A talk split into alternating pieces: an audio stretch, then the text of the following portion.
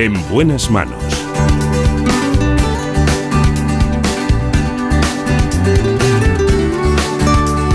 El programa de salud de Onda Cero. Dirige y presenta el doctor Bartolomé Beltrán.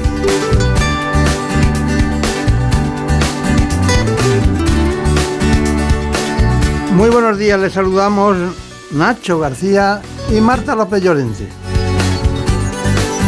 Es nuestro realizador y nuestra productora.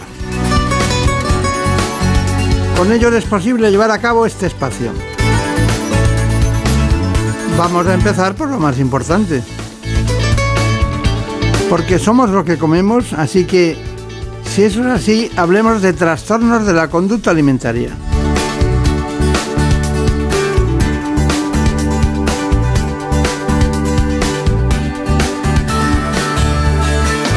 En buenas manos. El programa de salud de Onda Cero.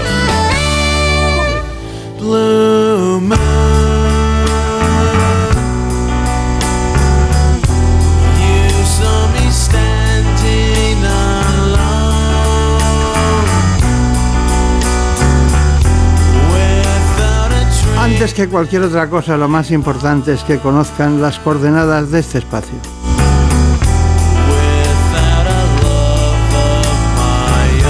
Acompaña la doctora Marina Díaz Marsá. En buenas manos. Los trastornos de la conducta alimentaria son enfermedades mentales graves que se caracterizan por un comportamiento patológico respecto a la comida y que conllevan una obsesión por el control del peso, una conducta que tiene consecuencias muy importantes, pudiendo llegar incluso al suicidio. Estos trastornos han existido siempre, aunque en los últimos años su prevalencia ha aumentado considerablemente y ya se habla de una nueva epidemia del siglo XXI. En España se calcula que alrededor de 400.000 personas padecen alguna de estas patologías, las más comunes la anorexia y la bulimia, pero hay otras como el trastorno por atracón. La mayoría de los pacientes son chicas entre los 12 y los 24 años, cada vez aparecen a edades más tempranas, pero también se dan en mujeres mayores de 30 y en varones. Entre los factores que pueden desencadenar estos problemas están el modelo actual de belleza que impone un cuerpo más delgado. También juegan un papel importante la genética y una personalidad perfeccionista y autoexigente. Y aunque esta patología deba ser abordada por un equipo de expertos, solo puede superarse si el paciente reconoce su propia enfermedad. Bueno, está muy bien la presentación esta mañana del tema de los trastornos de la conducta alimenticia, pero hay, se ha dicho una, una expresión de una enfermedad mental. ¿Es una enfermedad mental? Es una enfermedad mental. Eh, el, el concepto trastorno de conducta alimentaria le hace un flaco favor a la enfermedad, porque no solo va de alteración de la ingesta, va de conflictos emocionales, va de malestar, va de sufrimiento, va de eh, conductas impulsivas y claramente es una enfermedad mental. Claro. Es la doctora Marina Díaz Marsá. Cuando vi el apellido Marsá, como en, en Mallorca había un Riera Marsá, es un apellido mallorquín de catalano para adelante, ¿no? Mi abuelo era, era de Cataluña. Allí, de hecho, tengo el orgullo de que las eh, estatuas de la Plaza de España fueron puestas por mi eh, bisabuelo, Antonio Marsá Bragado. ¿Y en qué, en, en qué categoría estaba él? Él, bueno, fue fiscal general de la República. Y yo no le, vamos, evidentemente no le conocí. Y bueno, pues, eh, bueno, pues me gusta mm, tener ese origen, la verdad. Claro. Lo, lo- lo mismo que la presidenta del Congreso, que su abuelo era general en aquel momento de la República, ¿no? Bueno, son historias, ¿no? Son historias. Me gustaría que la viera ahora, ¿no? Bueno, pues me gustaría. En algunas cosas tendríamos que debatir, pero me gustaría. Se debatió mucho eso, se debatió Sí, mucho, sí, sí. Bueno, vamos a ver. eh, usted ha dicho que era un trastorno mental, pero cuando se dice que una persona tiene un trastorno de la conducta alimentaria, ¿qué, qué quiere decir? Pues lo que quiere decir es que tiene una alteración de la conducta con la ingesta que le hace interrumpir su biografía, es decir, que le impide funcionar Palabras mayores, eso. como una persona normal. Interrumpir su biografía es muy fuerte. ¿eh? Es que es muy fuerte. Es que un trastorno de la conducta alimentaria no es un capricho de adolescentes, no es un capricho de mujeres, es una enfermedad mental grave. Y eso hay que asumirlo así. Evidentemente, eh, en función del momento en que lo detectes, pues puede ser menos o menos grave, pero hay que planteárselo así. Por eso el abordaje, cuanto más precoz y un abordaje multidisciplinar, eh, bueno, pues eso va a evitar las cronicidades o las largas evoluciones de estos trastornos. ¿Cuántas otras disciplinas o especialidades están implicadas en el, cuando se abordan este tipo de trastornos? Nosotros trabajamos un equipo de psiquiatras, psicólogos, eh, terapeutas ocupacionales, endocrinos, nutricionistas y también a veces ginecólogos. Y desde el, conjunto trabajo de todos, la, evolución de la enfermedad puede ser buena. Cuando dice a veces ginecólogos me he dado por eludido. ¿Qué pasa con los ginecólogos que tenemos? No, no tienen nada. Lo que pasa es que la nutrición a veces... No, uno de los signos ¿no? de la anorexia nerviosa restrictiva es la menorrea. ¿eh? Y ahí la consulta con, el ginecólogo, desde luego, eh, tiene que, llevarse a cabo. Pero a veces la simple renutrición eh, da la vuelta o revierte la, la menorrea. Por lo tanto, bueno, pues a veces no es necesario. Pero sí es verdad que también cuesta recuperar en la menstruación después de años o de meses de, haber tenido esa falta y desde luego el consejo y las orientaciones de los ginecólogos también son fundamentales. Bueno, y para diagnosticar cualquier cosa hay que pensar en ella también, ¿no? Por supuesto. En muchas ocasiones parece ser, la han operado y resulta que tiene una depresión y después del parto es normal, está decaída y, y piensan en la anemia y no en otras cuestiones. Y de cada 10 pacientes, ¿cuántas, eh, cuántas mujeres y cuántos hombres? De cada 10 pacientes hay 9 mujeres y un hombre.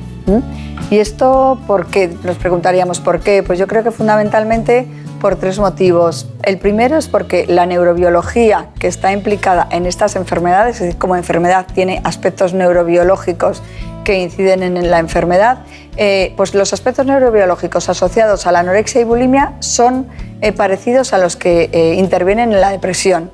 Y la depresión es el doble de prevalente en mujeres que en hombres. Por otra parte, las mujeres tendemos a estar más a dieta. Cuando las mujeres estamos a dieta, nuestro sistema serotoninérgico es más vulnerable a los efectos negativos de esa dieta y eso nos hace más vulnerable también a tener estos trastornos. Y por último, la presión social. Las mujeres hemos, hemos comprado que ser delgada es ser feliz. Y, entonces creemos cuando tenemos un problema, cuando tenemos un malestar, que quizá ese malestar se pueda solucionar siendo delgada y estamos absolutamente equivocadas. Entonces la prevalencia eh, de las mujeres asociada a esa mayor presión social que parece que también tiene la mujer en torno al, al cuerpo, pues hace que la incidencia de prevalencia sea radicalmente mayor en mujeres ha llegado el momento, el momento sublime en su caso, de conocer su biografía. Así que Marina, cuéntanos cuál es su biografía. Pues nos acompaña la doctora Marina Díaz Marsa, es psiquiatra, trabaja en el Hospital Universitario Clínico San Carlos de Madrid, donde dirige la unidad de trastornos de la conducta alimentaria. Además es directora médica en la clínica Somos Desarrollo Personal, vicepresidenta electa de la Sociedad Española de Psiquiatría y Salud Mental, profesor asociado en la Universidad Complutense y miembro del CiberSAM, Centro de Investigación Nacional en Red de Salud Mental. Muchas gracias. Se te ha olvidado los tres hijos que también forman parte del currículum. Eso no lo sabía. Sí, porque los maridos no se pueden tener más que lejos de vez en cuando. Pero bueno, hay una... Yo estuve estudiando su currículum y me encontré un libro. Había un famoso especialista que trabajaba en el Ramón y Cajal, que se llamaba Chinchilla Moreno y al que yo siempre que quería saber algo de trastornos alimentarios le llamaba. ¿no? Y en este libro usted figura en un último capítulo como colaboradora y pensé, esta mujer no le han regalado nada. Esta mujer ha tenido que subir desde, la último, desde el último capítulo de un libro al primero, ¿no? Fue así. Pues así ha sido. Yo del doctor Alfonso Chinchilla solo puedo hablar bien.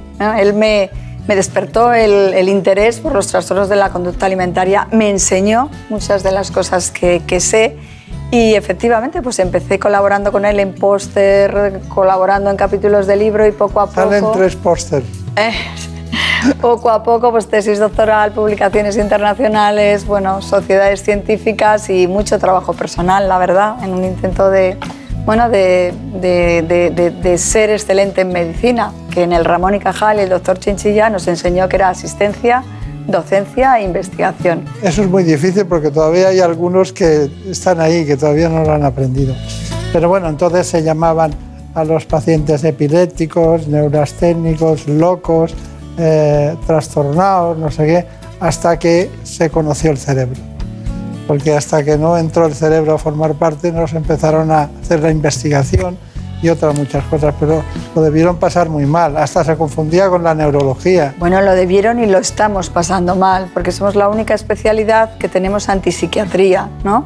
En ese eh, y tratar de ignorar que el cerebro no existe eh, y que es un órgano más como el hígado de los pulmones, pues hay algunas eh, corrientes que, que, no entienden del cerebro, que no aceptan la farmacología o que no aceptan la aproximación biológica.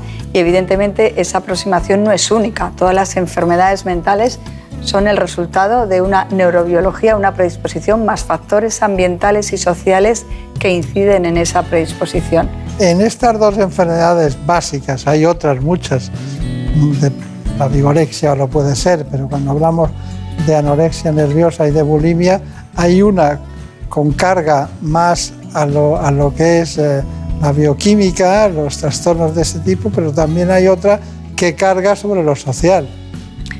¿Está de acuerdo o no? Yo creo que ambas, eh, a ver, al final un trastorno... No, no, dígame que no, dígame que no. No, pues no del todo, porque ambas, a ver, al final los trastornos de conducta alimentaria son una forma de manejar el malestar. El malestar viene de diferentes vías. Puede ser una predisposición biológica, puede ser acontecimientos vitales estresantes, acontecimientos traumáticos, acoso escolar, abusos, alteraciones en las relaciones familiares, mala situación económica, dificultades laborales, todo ese malestar, hay algunas personas que lo manejan mediante el control y descontrol de la comida. Eso es un trastorno de conducta alimentaria. Por eso decía que el nombre a veces le hace un flaco favor al trastorno, porque cada trastorno de conducta alimentaria es un mundo. Hay que saber qué le pasa a cada persona que está a tu lado. ¿Qué hay detrás? Efectivamente. Sí, lo que pasa es que la anorexia nerviosa cursa clínicamente de una manera y la, de hecho ustedes tienen tablas comparando una y otra, luego no son iguales. No, no son iguales porque los factores genéticos, eh, la personalidad eh, o la forma de afrontar el estrés son diferentes en función eso, de qué neurobiología y, de, y qué acontecimientos me han pasado en mi vida. Y con mi genética, mi vida y lo social donde me muevo, aparece la enfermedad. Claro. Y la bulimia sí que vemos a, muchas mujeres que la tienen, que es como consecuencia de la influencia, decían los libros antiguos, sociosanitaria, pero más social, más en relación con los medios de comunicación, en relación con la moda, la belleza. Claro, no tiene nada que ver con, con la otra. Yo no sé, no me gustaría tener ninguna de las dos, pero si tuviera que tener una, preferiría la bulimia. Hombre, por, pues sí, o, no, no sé qué decirte. Lo que pasa es que la anorexia tiene unas consecuencias orgánicas devastadoras. ¿no? Devastadoras, sí. Devastadoras, la desnutrición, eh, bueno, pues puede llegar a producir la muerte, ¿no? Claro. Y como una paciente mía de muchos años de evolución decía, no es solo que me vaya a morir, que bueno, eso ya lo sabía, es que nadie me ha contado lo que hay que pasar hasta que te mueres. O sea, todas esas consecuencias orgánicas de alteraciones del hígado, alteraciones del ritmo intestinal, eh, las fracturas óseas, la caída del pelo, la caída de los dientes, eso, pues, vale, saben que se pueden morir, pero no saben que hasta que se mueren lo pasan muy mal. Nosotros podemos morirnos aquí en el plato porque yo estaría hasta dentro de una semana escuchándola cada día, pero no puede ser. No, porque entonces tendrías que comer y eso iría mal. bueno, eso a veces es, muy fácil, porque cuando te fracturas algo o tienes una artrosis es fácil, pero en este tipo de, problemas es mucho más complicado reconocerla, ¿no? Porque incluso piensan que eso le pasa a todo el mundo, no ven el, el resto. Pero bueno, vamos con lo que nos importa. Tengo muchas eh, cuestiones que tratar, pero hay una, no sé si existe la psicoterapia, pero desde luego es difícil de tratar a este tipo de pacientes. ¿Qué tenemos de psicoterapia? Pues en el abordaje de los trastornos de la conducta alimentaria participan distintos especialistas. Uno de ellos es el psicólogo, cuyo papel es fundamental. Elena Santos, psicóloga del Centro Somos Desarrollo Personal, nos ha explicado en qué consiste el trabajo que realiza con los pacientes. La psicoterapia es muy importante en estos trastornos porque eh, son trastornos que no solo tienen que ver con la comida y con la nutrición como habitualmente se entienden, sino que hay una historia traumática de base, hay eh, dificultades en las relaciones con las personas, en la gestión emocional y es algo que ponen en el cuerpo, ¿no? Y que, y que hace que les dificulte bastante su día a día. La terapia psicológica en estos pacientes eh, se, se, realiza de manera individual, donde se hace un trabajo muy profundo de evaluación del perfil de personalidad, de trabajo de la distorsión del, del cuerpo, de renutrición también, de trabajo emocional y luego también se complementa con el trabajo en grupo, en el cual tenemos grupos de, terapia específicos para trastornos de conducta alimentaria y luego también tenemos el hospital de día, donde eh, hay varios eh, grupos de, terapia y donde está incluido eh, algo que es muy importante para la evolución de estos trastornos, que es el comedor terapéutico. Para los pacientes es algo muy importante, en él aprenden a comer de otra manera, aprenden a relacionarse con la comida de una manera diferente, de una manera más sana. Al hacerlo en grupo también es algo que es muy enriquecedor y generalmente eh, da muy buenos resultados y aprenden una manera nueva de relacionarse con la comida y de, y de mejorar en sus patrones de nutrición. Aprender a comer de, de, una, de una nueva manera, por así decirlo. Claro, de una nueva manera. Bueno, eh, esto, ¿dónde era esto? Esto era en, la, en mi clínica, en la clínica Somos Desarrollo Personal, en la calle Montalbán 3, tercero izquierda.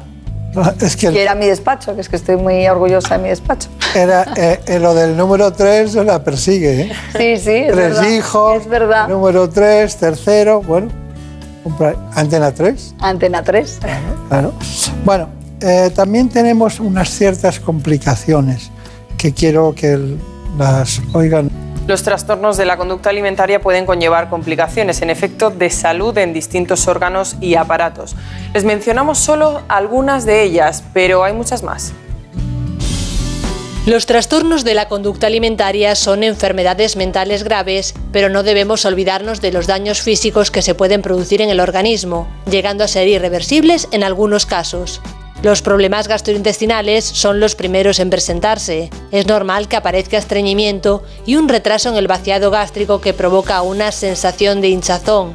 Por otro lado, los vómitos autoprovocados pueden dañar la dentadura e incluso causar una ruptura del esófago del estómago en el caso de los atracones. El sistema cardiovascular se ve alterado, por lo que es habitual que las personas con estos trastornos suelan tener frecuencia cardíaca baja e hipotensión, produciéndose mareos y desmayos y en casos extremos arritmias o muerte súbita. En cuanto a las alteraciones endocrinológicas, el desajuste hormonal provoca una ausencia de la menstruación, disminución de masa ósea, es decir, osteoporosis o incluso un parón en el crecimiento. Y las complicaciones dermatológicas, la más frecuente, la caída del cabello. Pero estas no son las únicas. También se producen alteraciones hematológicas, neurológicas y renales y por supuesto las psicosociales, el impacto tan importante en la calidad de vida de los pacientes y de su entorno más cercano. Bueno, todo esto lo podría haber contado perfectamente nuestra querida invitada de hoy, porque lo, lo ve cada día, ¿no? Marina Díaz Marsá. Pero de todas maneras hay cuestiones que muy rápidamente quiero que me matice. Predisposición, predisposición genética. Ya ha dicho algo ustedes de ambas.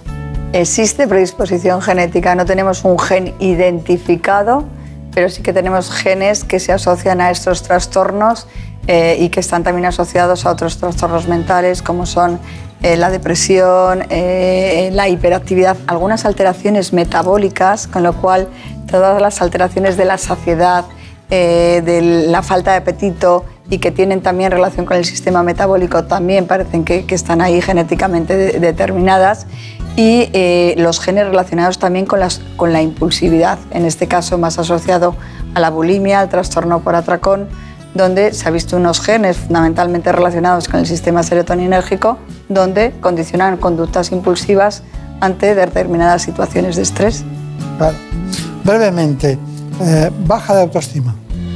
Baja de autoestima, pues eh, la verdad es que estas pacientes eh, no se creen merecedoras de nada, por eso buscan la perfección del cuerpo para, para que la gente las quiera. Adolescencia, relación entre adolescencia y estas dos patologías. Adolescencia es un momento de vulnerabilidad, donde todavía no tienes identidad, donde estás buscando tu sitio y donde a veces ¿no? ese malestar lo enfocas de mala manera. Entonces hay que apoyarles, dar recursos para eh, construir la identidad que les va a llevar a un ser adulto sano.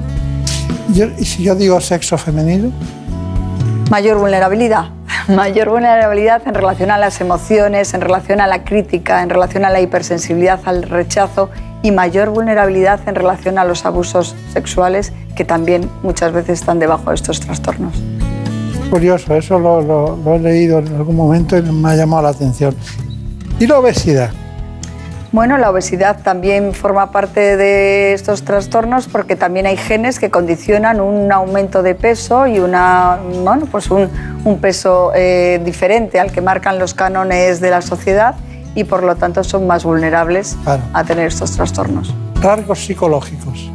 Perfeccionismo, eh, autoexigencia, necesidad de, eh, de que los demás estén satisfechos, eh, no contacto con las emociones, eh, impulsividad, eh, inestabilidad, disregulación emocional, sentimiento de vacío.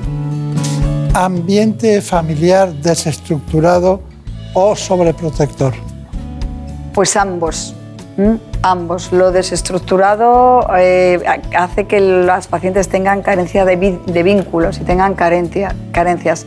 La sobreprotección frena su propia identidad y además les pone encima unas expectativas que no son las propias, que a lo mejor son de la familia y el conflicto entre mis propias expectativas y lo que se espera de mí muchas veces eh, de forma sutil va calando en el adolescente y puede dar lugar a estos trastornos. Educación familiar. Importantísima. Educación familiar y tiempo familiar. Una de las cosas que estamos viendo que están asociadas a la avalancha de trastornos mentales y de trastornos de conducta alimentaria es que eh, hay que pasar tiempo en familia. Bien, bien, bien, hay que pasar tiempo en familia. Bueno, pero hoy aquí lo importante en este estudio es Marina Díaz Marsá, que nos tiene que hacer sus conclusiones. Pues mis conclusiones es casi por la que hemos empezado la anorexia, la bulimia, el trastorno por atracón, los trastornos de conducta alimentaria son enfermedades. Hay que tener mucha paciencia. Son enfermedades que necesitan tratamientos a largo plazo. Hay que hacer un seguimiento siempre de cinco años al menos de las pacientes y que no hay que tirar la toalla, o sea, que decir que, que pueden mejorar, que van a salir. Y luego otra cosa importante, hay que acompañar y no vigilar. El control, el hablar constante de comida, el obligarles no sirve para nada. Tenemos que acompañarlas eh, y que ellas pidan ayuda, pero sin, sin, un control policial. El acompañamiento, el a preguntarles cómo se sienten, eh, qué problemas tienen, eh, cómo les podemos ayudar, vale mucho más que la vigilancia policial. Bueno, pues ya ven ustedes, Marina Díaz Marsa, Marina, porque aquí hay tres Marinas en este espacio, o sea que una más se puede quedar cuando quiera. Y luego decirle que sabemos dónde está la calle Montalbán, Sabemos que tiene el número 3, que en el tercero izquierda está usted allí pasando consulta, pero también en el Hospital Clínico Universitario San Carlos de Madrid.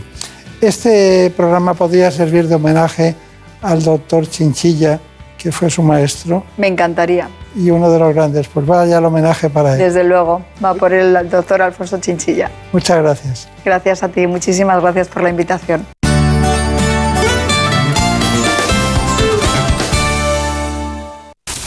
Es lógico. Murprotec, empresa líder en la eliminación definitiva de las humedades, patrocina la salud en nuestros hogares. Un día descubres que tienes humedades en techos, paredes, están por todas partes. ¿Qué puedes hacer? Llama a Murprotec. Llama, al 930 1130 o entra en murprotec.es. Si con las humedades te las tienes que ver, ¿qué puedes hacer? Llama a Murprotec. 930 11 30. Murprotec. Cuidando tu hogar, cuidamos de ti.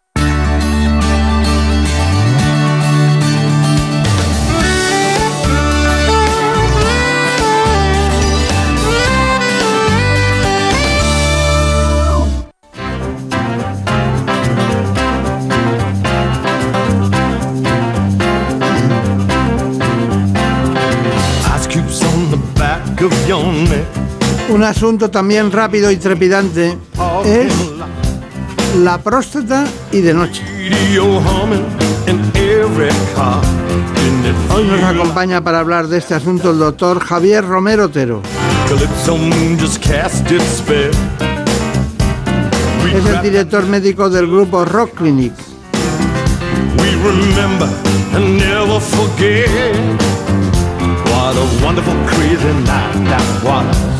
Así que les propongo que vayamos con este informe para situarnos en las coordenadas del espacio. En buenas manos. La próstata es una glándula masculina del tamaño de una nuez situada debajo de la vejiga y atravesada por la uretra. Su función principal es producir el líquido seminal que transporta a los espermatozoides durante la eyaculación. Entre los posibles trastornos de esta glándula están la hiperplasia benigna, que es un aumento del tamaño de la glándula y aparece sobre todo en varones de edad avanzada, cuyo principal síntoma es la necesidad de orinar con frecuencia. También encontramos el crecimiento maligno o cáncer de próstata, que con 25.000 diagnósticos al año es el tumor más frecuente en hombres a partir de los 50 años. La noticia positiva es que sus posibilidades de curación aumentan hasta un 90% si se detecta a tiempo. En sus fases iniciales es posible aplicar tratamientos poco agresivos para el paciente, que mantienen su calidad de vida y minimizan los efectos secundarios. En cuanto al tratamiento quirúrgico, primero el uso de la paroscopia y más tarde la incorporación de tecnología robótica han supuesto grandes ventajas tanto para el cirujano como para el paciente. Bueno, pues aquí estamos en un día muy interesante que ahora comentaremos con el especialista invitado. Pero antes quiero decirle a todos ustedes que la coincidencia entre lo que es eh, la medicina y la tecnología tiene un cuerpo de doctrina mayúsculo en este campo, en el de la próstata. Por eso estamos insistiendo mucho y sobre todo porque al conocer al especialista invitado de hoy, descubrimos un campo, un trayecto, un camino del que no queremos salir en absoluto. Bueno, doctor Romero, ¿qué tal todo? Pues muy bien. ¿Y ustedes qué tal? ¿Todo bien? No, me dice que dice, vamos deprisa, por muy deprisa que vayamos, el programa va a durar lo que tenga que durar. Absolutamente. ¿Y entonces a dónde se va? Eh, a Hannover, Alemania. Vamos para allá a operar. ¿A operar? Sí, señor. ¿Lo que pasa es que los alemanes se han vuelto tontos o qué? Eh, los alemanes siempre son muy inteligentes y punteros, pero en este caso compartimos unas tecnologías nuevas y, vamos a, compartir experiencias y a compartir conocimiento. Claro, claro. Eh, se hace así, se hace así habitualmente para aprender, porque, bueno, me imagino que las grandes eh, tecnológicas, las grandes casas comerciales, no de medicamentos, sino de tecnología punta, necesitan la experimentación, ¿no? Bueno, eh, un momento, eh, como usted decía, muy álgido de todas las tecnologías en el campo de la próstata de la urología. Como bien sabe, eh, nosotros, nuestra filosofía es incorporar la mayoría de ellas que consideramos interesantes, entonces tenemos mucha experiencia en ellas y entonces mm, nos utilizan como expertos y vamos a muchos sitios a compartir nuestro conocimiento, nuestra experiencia, a ayudar al desarrollo de esa tecnología y somos productores y especialistas para muchas multinacionales. Claro, claro. Bueno, estamos en un, día especial. ¿Qué, diría usted a todos los varones españoles para que no formen parte de ese conjunto de un 25% que acaban teniendo problemas prostáticos? Pues les diría eh, que, el hombre y la mujer solo vamos al médico al mismo tiempo, las mismas veces cuando nos llevan nuestros padres. A partir de los 15 años va visita mucho más el médico la mujer que el hombre. Y sin embargo el hombre muere más, eh, muere antes y padece más enfermedades que la mujer, de modo que eh, es sencillo hacerse una revisión prostática y que a partir de los 45 visiten a un urólogo y se revisen la próstata porque es la enfermedad maligna y benigna más frecuente que padece el hombre, de modo que parece muy razonable que, uno visite a un urólogo. Claro, claro. Eh, hay, una, hay una cuestión y es que en muchas ocasiones hemos hablado del Da Vinci, no con usted, con especialistas de otras, de otras ramas de la medicina y de otros campos, concretamente digestivo. Pero de repente, eh, concretamente el propietario del hospital, de buena parte de su consulta privada, eh, que bueno, que está bien en todos los sentidos, pero en el hospital estaban muy contentos y el doctor Abarca me dijo, ahora tenemos el Hugo. Entonces, ¿qué diferencia hay entre el Da Vinci y el, robot Hugo? ¿Cuál es la diferencia fundamental? Los dos son sistemas robóticos para robotizar la cirugía. Eh, el robot Hugo de Medtronic es, eh, nace y aparece ahora nuevo en el mercado con la intención de, en vez de ser un único robot para operar al paciente, que sean módulos independientes para que eh, podamos hacer una cirugía más diseñada, más individualizada para cada paciente, para ser un robot más polivalente eh, de lo que era Da Vinci eh, o de lo que es Da Vinci, que Da Vinci es una excelente herramienta y seguimos operando y disponiendo de Da Vinci en nuestros hospitales de HM y además ahora eh, somos el primer centro en España en disponer de Hugo y estamos haciendo cirugía con los dos, eh, con los dos robots, intentando robotizar toda la cirugía porque creemos mucho en esa robotización, porque creemos que mejora mucho los resultados y ayudamos más y mejor a los pacientes. ¿Y, y- y por cómo eligen uno u otro? ¿Por qué? Eh, ahora mismo no tenemos unos criterios definidos para elegir uno u otro. Llevamos pocos meses operando con Hugo.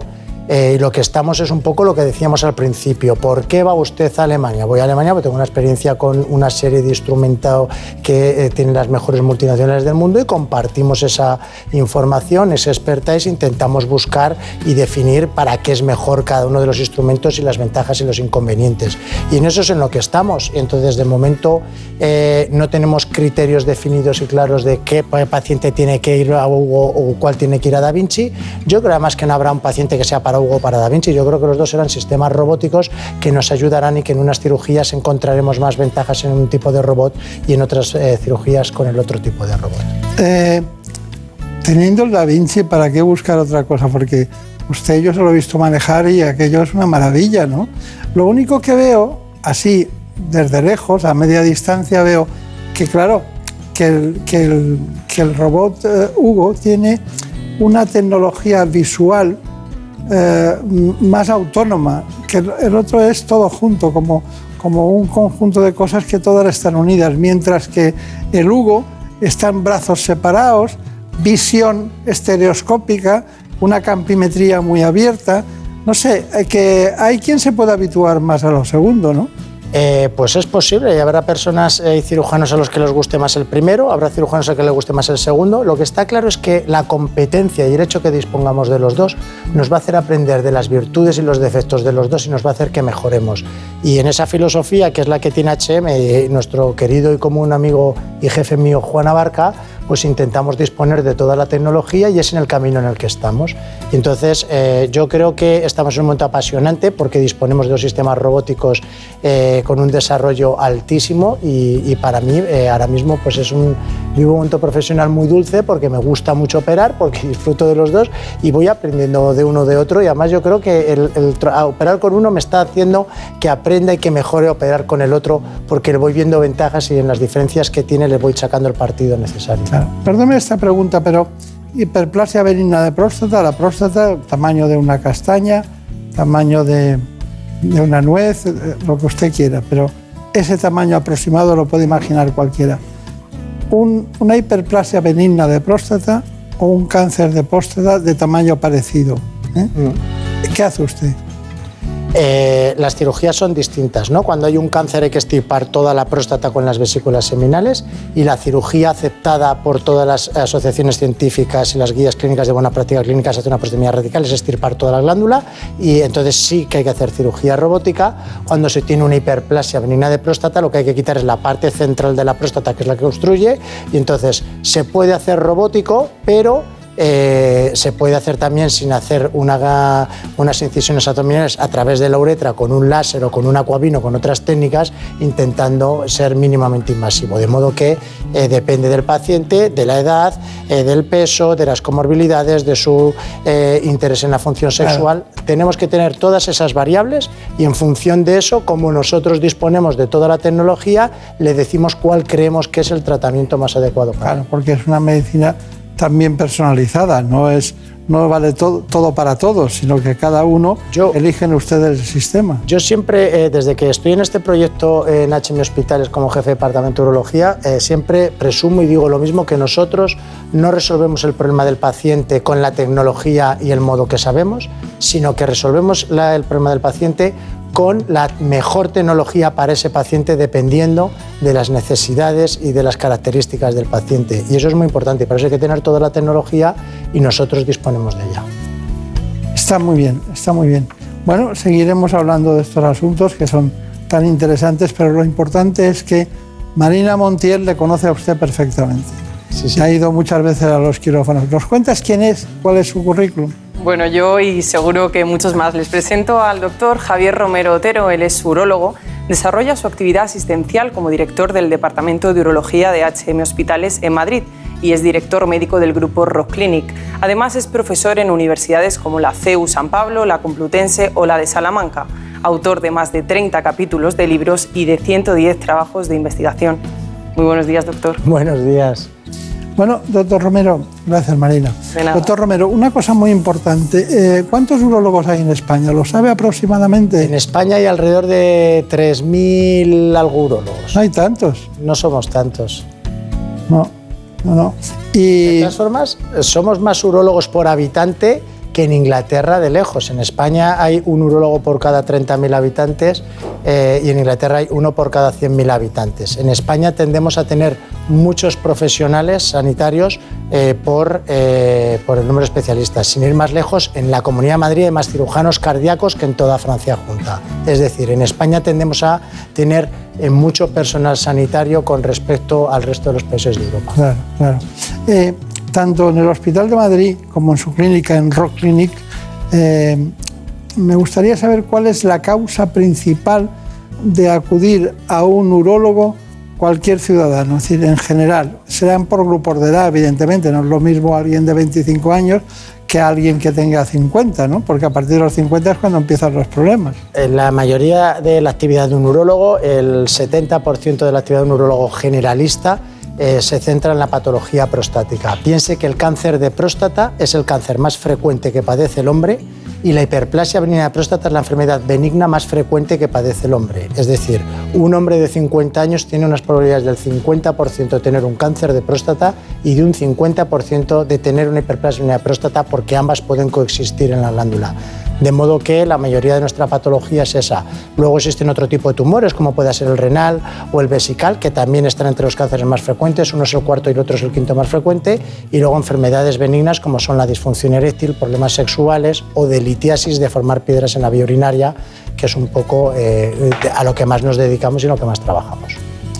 Tengo anotados aquí el Aguabim, eh, el Rezum, que está empezando a ser muy desechado, ya me lo contará usted, el Olmium y por supuesto los dos, los dos clásicos, ¿no? Eh, el Da Vinci y el robot Hugo. Esos son los temas que hoy vamos a tratar. Pero el Aguabim le gusta. El Aquabim me gusta mucho. El Aquabim es una nueva tecnología que es eh, el primer sistema robotizado, no cirujano dependiente, para el tratamiento de la hiperplasia benigna de próstata y eh, eso hace que, eh, que- que- que de una manera, al ser menos cirujano dependiente, de una manera más homogénea, se consigan siempre los mismos resultados y obtener unos muy buenos resultados tanto funcionales como en términos de función sexual cuando tratamos la hiperplasia benigna de próstata. Claro. ¿Y el Olmium? El láser de Olmium es el que más me gusta, porque yo lo traje, yo fui una de las primeras personas que hizo eh, cirugía con láser de Holmium en España. Empezamos en el año 2007, el doctor Rodríguez Antolín y yo. Llevamos hechos más de 3.500 eh, y hoy en día es reconocido por las guías europeas de urología. El año pasado lo reconocieron como la mejor técnica, el gold standard para tratar la hiperplasia de próstata. De modo que eh, nosotros apostamos por el año 2007 y en el año 2021 lo colocaban las guías europeas como la mejor técnica. Esto, esto pasa muchas veces. Hay que empezar y hay que construir la ciencia y la evidencia. Y es útil para la detección precoz del cáncer de próstata, ¿no? El láser de Holmium tiene una cosa muy buena que es que cuando tratamos la hiperplasia benigna próstata eh, desobstruimos al máximo y ese tejido puede ser analizado y si el paciente tiene un tumor coexistente al mismo tiempo que tiene la hiperplasia lo podemos detectar en anatomía patológica. Es decir, que eh, es una técnica eh, muy buena porque tiene los mejores resultados funcionales con la mínima morbilidad, tenemos tejido y además te operas una vez en la vida, es para toda la vida. ¿Y cuánto, cuánto tiempo en casa?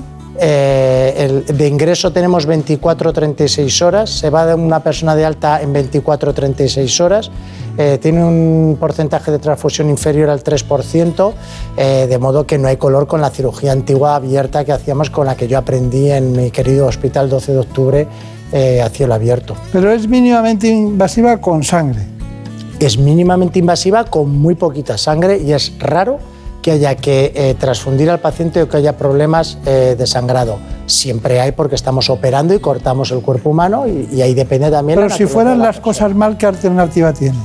Si cuando estoy operando con una sede del Holmium se ponen las cosas mal, por lo, es muy raro que tengas que hacer eh, nada. No, no me ha ocurrido nunca que tenga que No, ni a mí ni a nadie, porque en el momento con el láser lo controlas. Lo que puede ocurrir es que luego en el posoperatorio se abra algún vaso que quedó sellado, que tal, que sangre y que le tengas que acabar reinterviniendo. Pero ese porcentaje de reintervención es bajísimo. Le, insisto, se, se, transfunde sangre a menos de un 3% de los pacientes. Reintervenciones son anecdóticas. Eh, el cáncer de, de próstata afecta a alrededor de 25.000 españoles, pero hay muchas cuestiones, cada uno es diferente y hay cuadros clínicos que nosotros hemos detectado, ¿verdad Marina? Pues sí, el cáncer de próstata, como bien decías, doctor, afecta cada año a cerca de 25.000 españoles. Los mayores miedos de los pacientes que lo padecen son la incontinencia urinaria, la disfunción eréctil y todo lo relacionado con su vida personal, social y laboral. La buena noticia es que gracias a la llegada de la cirugía robótica con técnicas como el robot Da Vinci y el Hugo, cada vez hay menos riesgos. Nos lo cuenta el propio doctor Romero. Hoy vamos a intervenir a un paciente de 73 años que a raíz de una determinación de PSA eh, que aparece elevado se decide la realización de una resonancia nuclear magnética en la cual detectamos un área sospechosa de tumor, hacemos una biopsia de fusión en la cual se ve esta zona amarilla que es donde está el tumor, las biopsias en rojo son las que le han dado positivo para cáncer, las biopsias en verde son las que le han dado negativas para cáncer y las biopsias en naranja son las que le han dado eh, que tiene una lesión premaligna. Con este tumor diagnosticado se evalúan las posibilidades y se decide realizar una prostatectomía radical eh, asistida con robot. La cirugía robótica nos permite conseguir en muchas más ocasiones y con un porcentaje mayor de éxito el plan imprevisto que teníamos para el paciente, de modo que nos permite hacer una disección más detallada, acceder a zonas en las que antes nos era más dificultoso, que haya menor sangrado, que el paciente recupere su vida habitual eh, mucho antes. Y en términos de la cirugía urológica de próstata como vamos a hacer hoy, eh, que se recupere la función sexual y miccional eh, de una forma mucho más precoz. Por eso nosotros hemos robotizado toda nuestra cirugía con la intención de tener todas las opciones robóticas eh, que existen en el mercado para poder ofrecerle a cada paciente la mejor solución. Bueno, está claro, estará satisfecho, ¿no? Estamos muy satisfechos, sí, señor. Este caso, este caso concreto que, que operó usted, eh, ¿cuál es la indicación? ¿Por qué se indicó esto? ¿Y cuál ha sido el proceso? ¿Ya está en casa? ¿No está en casa? Están en casa en 36 horas. Eh, ingresan el mismo día que les operamos. Eh, bueno, se hace el proceso diagnóstico del cáncer de próstata, que la mayoría de las veces que se diagnostica en España y en el mundo occidental es gracias a una campaña de screening. Va uno a una revisión, se le pide un análisis de sangre, aparece un PSA elevado, entonces hace una resonancia magnética. Por primera vez con la resonancia vemos esas lesiones eh, tumorales que antes no éramos capaces de ver. Entonces hace una biopsia de fusión que ha de ser de fusión no cognitiva con un, eh, con un ecógrafo de fusión, entonces eh, le diagnosticamos del cáncer de próstata y valoramos las opciones. Todo cáncer de próstata no hay por qué tratarlo, si es de bajo riesgo se puede hacer una vigilancia activa, si es de bajo riesgo o riesgo intermedio se puede hacer una terapia focal, es decir, quitar únicamente la zona tumoral y preservar el resto de la glándula.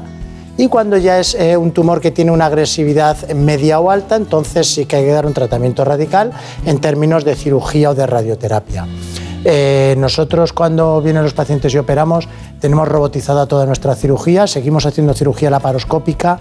Eh, yo soy de los pocos eh, ave fénix eh, raros que todavía saben hacer prostamía radical abierta, porque a mí me enseñó mi maestro y amigo Alfredo Rodríguez Antolín a hacer cirugía abierta de próstata y si es necesario se hace, porque a veces el paciente tiene la tripa con muchas cirugías previas y no se puede crear el espacio para operarlo. Y de lo que se trata es de quitar la glándula. Lo que ocurre es que quitando la glándula prostática, si lo hacemos robotizado, obtenemos muchos mejores resultados y conseguimos muchas más veces el plan que teníamos previsto antes de operar. Si nos cuenta menos cosas, sabremos menos. Pero si nos sigue contando muchas cosas, no llegará a Hannover. Seguro. Eso ya se lo explico. Pero bueno, vamos con el quirófano. Vamos allá. Pues después de conocer el cuadro clínico del paciente y todas las virtudes de la cirugía robótica, entramos en el quirófano del doctor Romero, que nos explica cómo se lleva a cabo la intervención de un cáncer de próstata con el robot Hugo.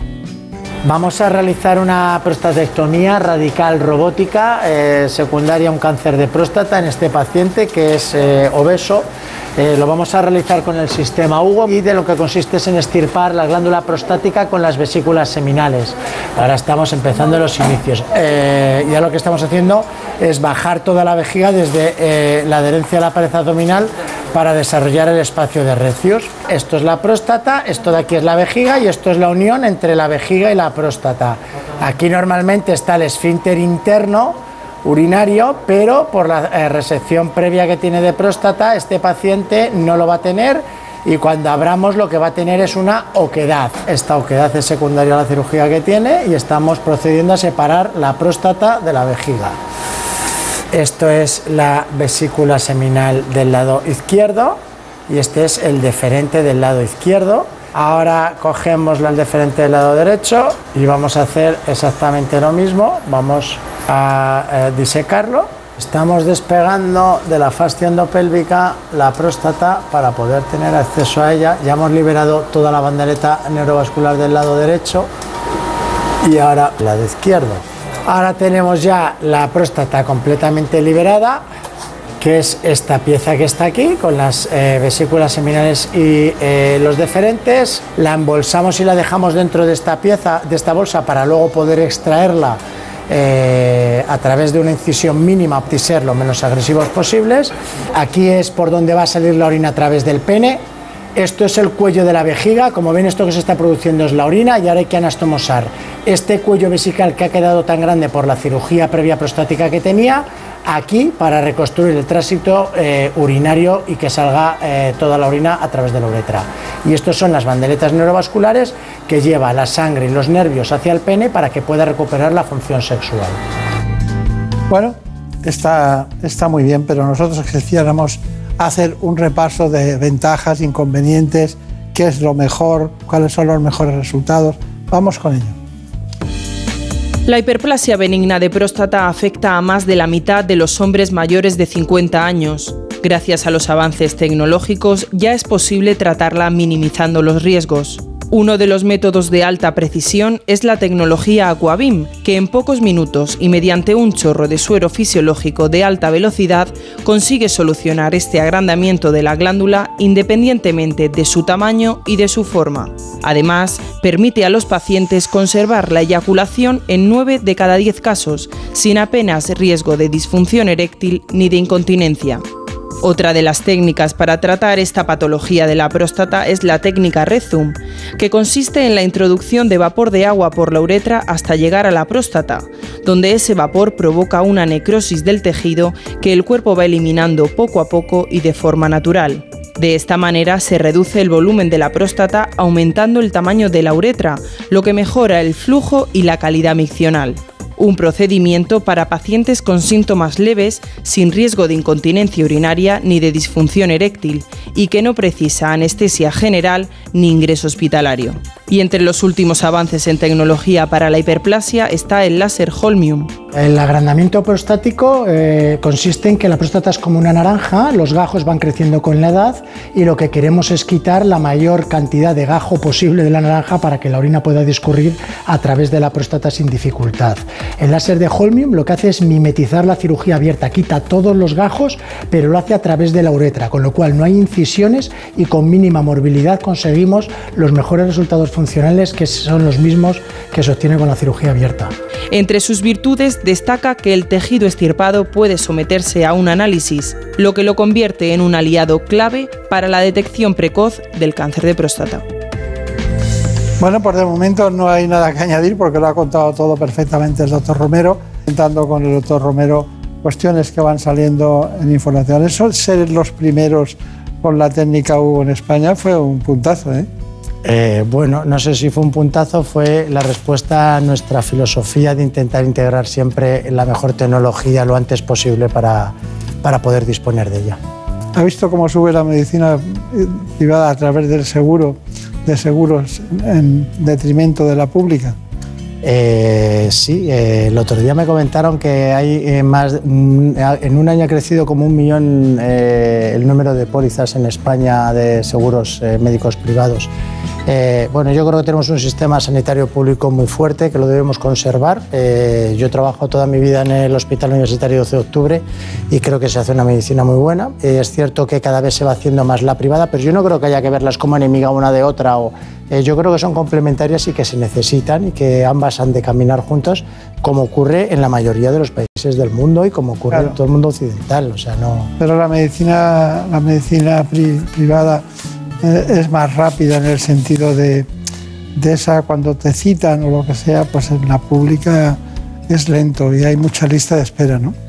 Eh, sí, y ahora hay que volver a poner toda la maquinaria en marcha y bueno, pues poco a poco estoy seguro de que se conseguirá poner en marcha y esperemos que así sea porque todos queremos vivir en un país con una buena sanidad pública, ¿verdad? ¿Le recuerda usted a alguien? Parece un político. No, es la verdad, es, es lo, que, es lo que siento. Muchas veces, eh, como he estado toda mi vida en el 12 de octubre y ahora estoy más dedicado a HM y a Rock Clinic que cuando hablamos, eh, espero y deseo que, que funcione fenomenal la sanidad pública porque tiene que funcionar. Nadie quiere vivir en un país donde no haya una sanidad pública buena y fuerte, igual que no quiere vivir en un país donde no haya una buena educación o no haya una seguridad. Eh, eso es tercermundista. Ah, claro.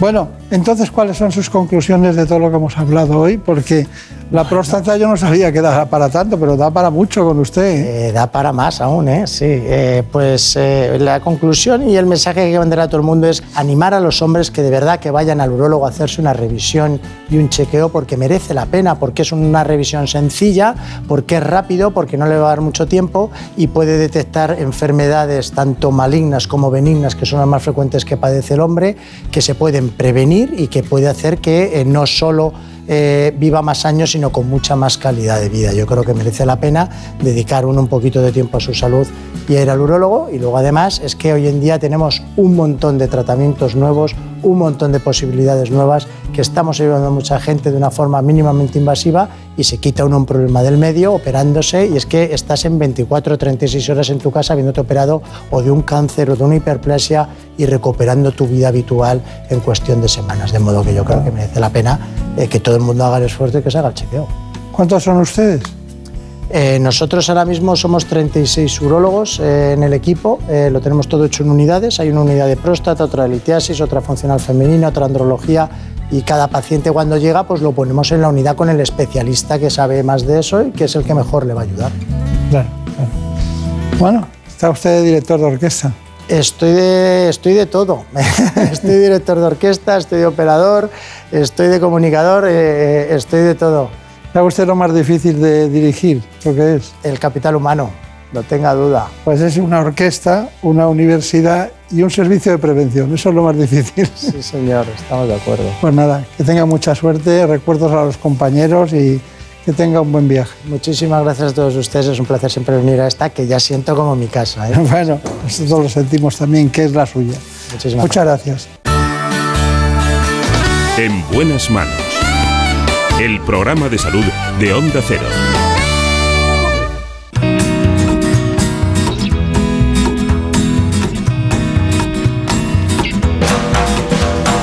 Holly came from Miami LA. Hitchhiked the way across the USA. Like the eyebrows on the way, shaved the legs, and then he was a she said, Hey babe, Me side." indican mis compañeros que ha llegado el momento de que, bueno, es lo importante, la columna vertebral de esta casa, las noticias, les voy a dejar con ellos y volvemos después. Candy came from out on the island. In the back room, she was everybody's darling. But she never lost.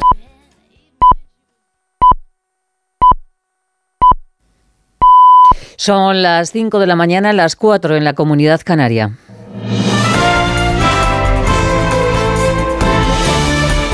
Noticias en Onda Cero. ¿Qué tal? Buenos días. Primer acto público del expresidente Donald Trump tras ser imputado ha sido en Georgia, donde ha denunciado una persecución feroz contra él y una caza de brujas. Trump es el primer presidente en la historia de Estados Unidos en ser imputado por llevarse documentos clasificados a su casa, pero él responsabiliza al presidente Biden de la persecución y vuelve a lanzar el mensaje de que las elecciones fueron falsas. Corresponsal en Nueva York, Agustín Alcalá. En su primer mitin político, después de ser acusado de 37 cargos de poner en peligro a la nación por llevarse de la Casa Blanca a su residencia de Mar-a-Lago, en Florida, algunos de los secretos más importantes sobre el potencial nuclear norteamericano, los planes del Pentágono para atacar a Irán y a otros enemigos y las vulnerabilidades defensivas de Estados Unidos en caso de un conflicto. Donald Trump se hizo ayer en el estado de Georgia lo que más le gusta, la víctima y el perseguido. Esta brutal persecución es una burla a la justicia. Biden trata de meter en la cárcel a su rival político más importante que le aventaja en las encuestas por mucha diferencia, como se hacía en la Rusia de Stalin o en la China comunista. Trump, que el martes deberá presentarse en Miami para responder a las acusaciones del fiscal federal Jack Smith, considera los ataques del Departamento de Injusticia de Biden el mayor abuso de poder de la historia de la nación.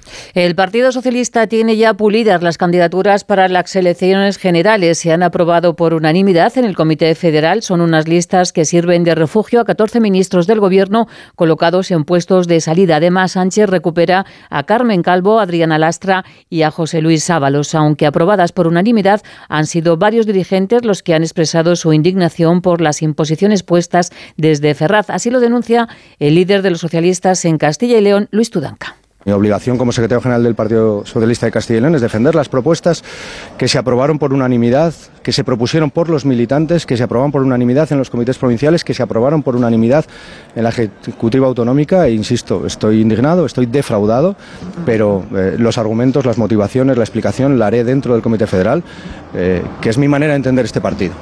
Este 11 de junio es el día dedicado a concienciar a la población sobre el cáncer de próstata, una enfermedad que a nivel mundial se cobra la vida de más de 375.000 personas. El diagnóstico precoz es clave y en los últimos 15 años se ha triplicado la supervivencia a la enfermedad. Paco Paniagua. El cáncer de próstata es la segunda enfermedad maligna detectada en hombres y la quinta causa de muerte por cáncer en el mundo. Pero son muchos los que sobreviven y tienen además una buena calidad de vida. Nuevas terapias y medicamentos y una detección más precoz nos hacen ser optimistas, aseguraba el doctor Javier Romero Otero, director médico de Rock Clinic, en el foro que el diario La Razón dedicó esta semana al cáncer de próstata. Que hay una gran esperanza hoy en día en el cáncer de próstata y que es muy importante que nos concienciemos de ello. Vivimos un momento muy dulce, que es un momento muy dulce porque lo podemos diagnosticar muy pronto, antes de que eh, sea mortal, que tenemos un ámbito de diagnóstico muy certero, que tenemos una terapéutica muy buena. Se quiere poner el acento en la importancia de acudir a revisiones urológicas a partir de los 50 años, porque, como aseguran los expertos, llegar a tiempo marca la diferencia. Y este domingo concluye la Feria del Libro de Madrid. En esta jornada se rinde homenaje al escritor Javier Marías, autor de obras como Corazón tan blanco, Mañana en la batalla, Piensa en mí. También se espera con expectación a Ana García Obregón con su libro El chico de las musarañas, la 82 edición de la feria, echa el cierre después de desafiar a la lluvia. A falta de las cifras definitivas, que las conoceremos el miércoles, las sensaciones son buenas. Da la impresión de que el agua que nos ha caído encima no ha desanimado a los lectores. Quizás sí a algunos paseantes, pero desde luego no a los que estaban esperando la feria para poder ver a sus autores y comprar esos libros. Hoy puede ser el gran día para el tenista Djokovic. Puede convertirse en el jugador con más Grand Slam si logra vencer a, en Roland Garros al noruego Casper Ruth. Con la victoria, Djokovic sumaría 23 títulos y rompería el empate con Nadal. Y en motociclismo, hoy Gran Premio de Italia en Mugello, la pole la ha marcado Bañaña, Marc Márquez saldrá segundo y Jorge Martínez en cuarta posición. Y en fútbol, Pep Guardiola ha logrado coronar al Manchester City como rey de Europa. Guardiola ha logrado el triplete. El trabajo está hecho, es done, ¿no? Ya no nos queda nada por ganar, bueno, sí, el Mundial de Clubs o lo que sea, pero ya no nos queda nada por ganar. Pero después de un tiempo, dos, tres semanas de vacaciones, nos volveremos a de esto. Bueno, que el Madrid no se confíe, solo estamos a 13 de ellos. Ah, que no se confíe, que vamos, vamos a por ello. Más noticias en Onda Cero cuando sean las 6 de la mañana, las 5 en la Comunidad Canaria y en ondacero.es. Síguenos por internet en ondacero.es.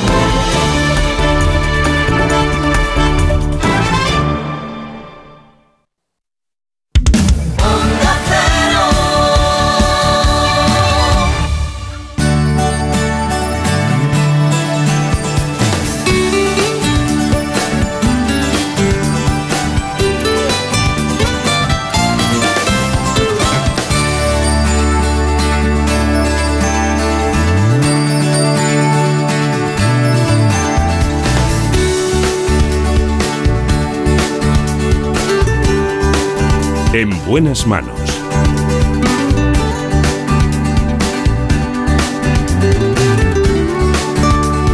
El programa de salud de Onda Cero. Dirige y presenta el doctor Bartolomé Beltrán.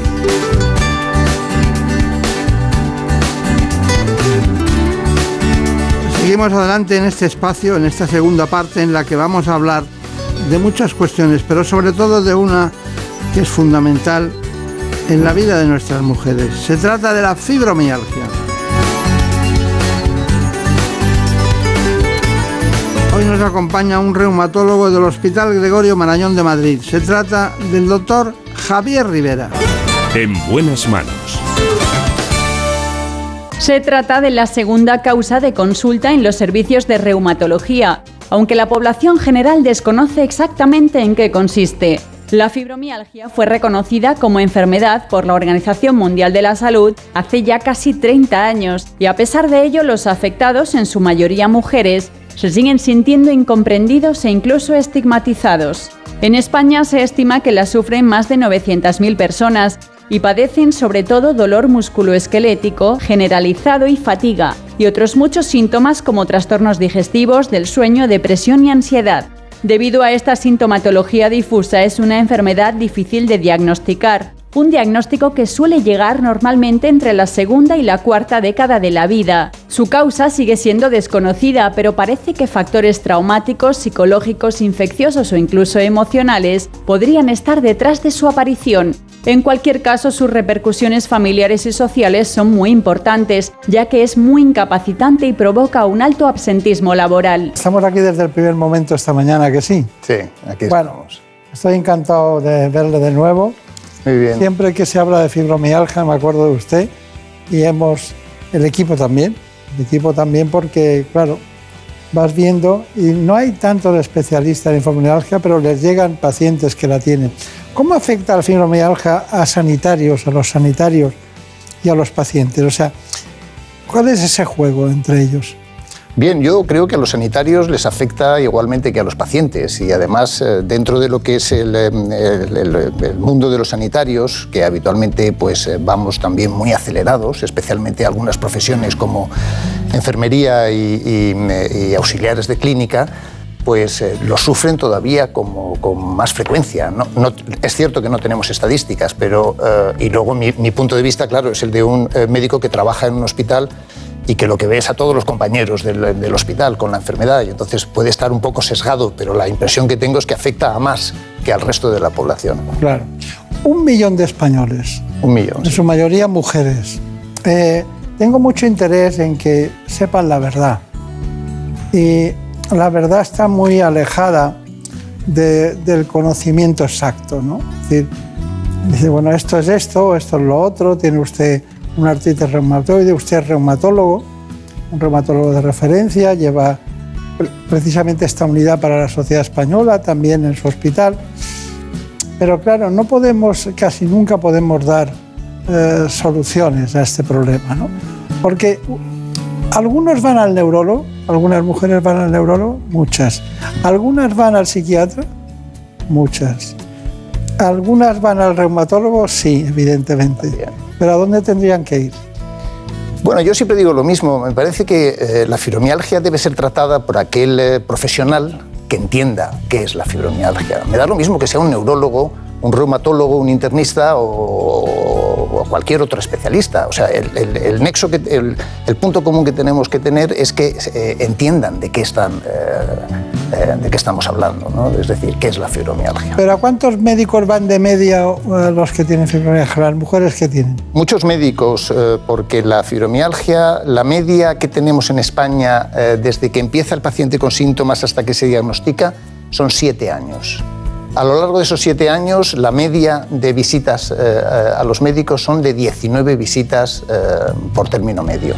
Y dentro de eso, pues aproximadamente unos 5 o 6 especialistas distintos. eh, Es un desastre, algo tenemos que hacer porque esto hay que arreglarlo. Pues Pero bueno, ¿cuáles son los síntomas para que nos oriente? ¿Cuáles son los síntomas de la fibromialgia, los Bien. principales? Es una enfermedad multisintomática, cualquier síntoma puede encajar en la enfermedad y lo más frecuente de todo, y es por lo que las, eh, los atendemos en la consulta, son los dolores generalizados, cansancio que limita la capacidad funcional, alteraciones cognitivas, alteraciones del sueño y luego síntomas eh, psicopatológicos de ansiedad y depresión ligados a la situación eh, que está viviendo el paciente.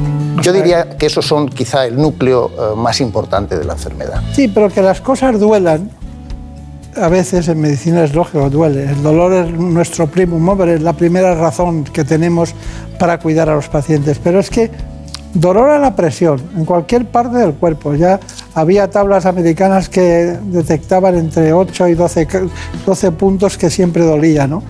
Pero a mí me da la impresión de que si hicieran ejercicio, si durmieran bien, que durmieran las 8 horas o las 7 horas, y que de, de alguna manera tuvieran el tratamiento antiálgico adecuado, el fármaco adecuado, ustedes verían la mitad.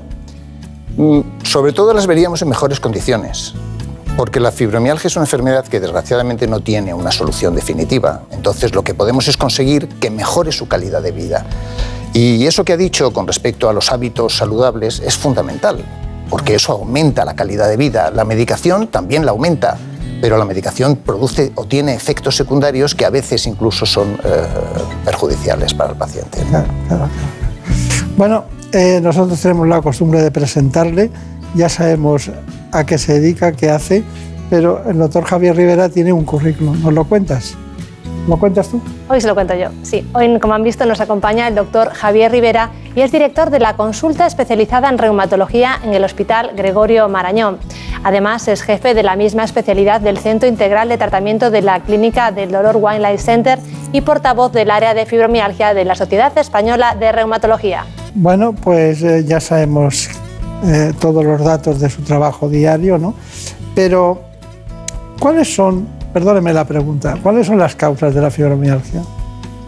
Bien, no la sabemos. Eso tengo que ser absolutamente sincero. Hay una serie de factores que están asociados con la, eh, con la aparición de la fibromialgia. Eh, traumatismos eh, psicológicos en la infancia, por ejemplo, se ha relacionado mucho con abusos sexuales en la infancia, accidentes de tráfico, cirugías, enfermedades infecciosas. Todas estas enfermedades son capaces de desencadenar la fibromialgia, pero no son estrictamente la causa de la fibromialgia. La causa todavía no la conocemos, aunque afortunadamente cada vez nos vamos aproximando más a entender qué es lo que está ocurriendo en, la, eh, en estos pacientes. Está usted entretenido, ¿eh? Mucho. Llevo muchos años así, sí. Pero tiene que haber alguien en el mundo que encuentre el punto, el punto clave de conexión entre tantos aparatos, tantas eh, sustancias químicas, tanto, tantos elementos bioquímicos. Luego hablaremos de la relación entre el COVID, el, el COVID persistente y lo que es la fibromialgia. Cuando yo le hablaba a usted del ejercicio físico, da la impresión de que dice, te decían antiguamente, dejar de fumar, no alcohol. Ya con eso se arreglaba. Cuando yo digo ejercicio físico, ¿qué quiero decir? ¿Por qué el ejercicio físico? Bueno, el ejercicio físico eh, me produce, eh, fisiopatológicamente hablando, fisiológicamente hablando, produce una liberación de endorfinas en el cerebro que hace que eh, los pacientes, en general, los pacientes de cualquier enfermedad, mejoren. De hecho, el ejercicio físico es una medida terapéutica que no solamente se utiliza en fibromialgia, se utiliza en, multitud de enfermedades. No cura el ejercicio físico a los pacientes con fibromialgia, pero mejora su situación general. Y como decía antes, en el tratamiento de la fibromialgia lo que tenemos que hacer es ir añadiendo bloques de mejoría a la situación del paciente para conseguir una eh, eh, aceptable calidad de vida. Claro, claro, claro. Bueno, eh, pero si yo le, dijera a usted, eh, le hablara de la memoria, usted me va a hablar de endorfinas, que provocan un estado de bienestar, una positividad, una actitud, diríamos, más de estar bien con las cosas que ocurren cada día y que tienen una parte muy positiva las endorfinas. Pero si yo le digo, bueno, ¿y por qué hay muchas personas que tienen problemas de memoria? Bueno, eso es lo que se denomina técnicamente en eh, fibromialgia eh, la niebla mental y, nuevamente tampoco sabemos por qué aparece. ¿no? Una buena parte de los pacientes que refieren alteraciones cognitivas de niebla mental es debido a la medicación. Por eso eh, es tan importante medicar correctamente al paciente, a la dosis adecuada y eliminando aquello que realmente no produce un beneficio. Porque sabemos que eh, en ese componente de niebla mental, aparte de lo que produce la fibromialgia en sí, la medicación también añade más componente de eh, niebla mental. Y sobre lo primero no podemos actuar, pero sobre lo segundo, que es la medicación, podemos actuar reduciéndola a lo mínimo indispensable para el paciente. Claro. Bueno, tenemos nuevas recomendaciones respecto a la fibromialgia, ¿no? Sí, a pesar del infradiagnóstico, cada vez se sabe más sobre esta enfermedad. La Sociedad Española de Reumatología trabaja para ayudar a todas las partes implicadas en la fibromialgia, en especial a los pacientes. La Sociedad Española de Reumatología ha actualizado recientemente su documento de consenso sobre la fibromialgia, en el que han participado reumatólogos, psicólogos, psiquiatras, enfermeras, pacientes y médicos de atención primaria. Gracias a los hallazgos en el área de la neurociencia, en los últimos años ha aumentado el conocimiento sobre esta enfermedad. Esto ha ayudado a comprender algunos de sus mecanismos y a manejarla de la mejor forma posible. Lo que está cada vez más claro es que el tratamiento multidisciplinar a base de fármacos, ejercicio y psicoterapia es lo que ha demostrado tener una mayor eficacia. Además, se acaba de presentar la guía Aprendiendo a convivir con la fibromialgia, que incluye consejos sobre cómo afrontar el día a día con la enfermedad. Y es que la educación y la información del paciente mejoran las expectativas de éxito. Bueno, está bien, pero eh, seguimos sin saber por qué se produce, pero sí, mm, por ejemplo, hay una serie de cuestiones que de repente en un paciente van bien y en otros no. Esa variabilidad de que cada paciente, cada cual, tiene un origen o tiene un procedimiento de, esta patología, eh, ustedes lo detectan, saben que us- usted sería capaz de clasificar, eh, digo clasificar no en el sentido peyorativo de las personas, clasificarlas en grupos, sino en el sentido clínico. Eh, usted sería decir, bueno, hay estos grupos, uno, un grupo con tendencia a lo neurológico, otro con tendencia a lo psiquiátrico, otro con tendencia hacia el dolor. ¿Es eso? ¿O todos tienen dolor? Eh, va- vamos a ver, todos tienen, la sintomatología la puede presentar todos los pacientes en cualquier momento de la evolución de la enfermedad. En cuanto a la pregunta que, me haces directamente sobre la clasificación, a lo largo de la historia de la bibliografía de la fibromialgia hemos intentado hacer clasificación de los pacientes porque eso nos marca el pronóstico que puede tener determinados subgrupos. ¿no? Y lo cierto es que no lo hemos conseguido. Hay muchas clasificaciones y todas las clasificaciones eh, no tienen la sensibilidad necesaria como para permitir hacer el diagnóstico, ¿no? o sea, la clasificación. En cuanto a mi experiencia personal, bueno, yo creo que todos los médicos eh, que tenemos ya mucha experiencia, pues eh, somos capaces de ver un poco por dónde puede ir el paciente, ¿no? Y eso sí, pero esto es algo que me sirve a mí personalmente, como, eh, o sea, como profesional de cara al paciente. pero no lo hemos podido plasmar en un artículo, en una publicación por la que se pueda guiar el resto de los profesionales a la hora de valorar a los pacientes y por lo tanto no hemos seguido por ahí. ¿Por qué produce tanto dolor? Bueno, mm, los mecanismos del dolor son muy complejos, porque el dolor no solamente es un receptor en la periferia que se estimula porque, porque te has hecho una herida, por ejemplo, ¿no?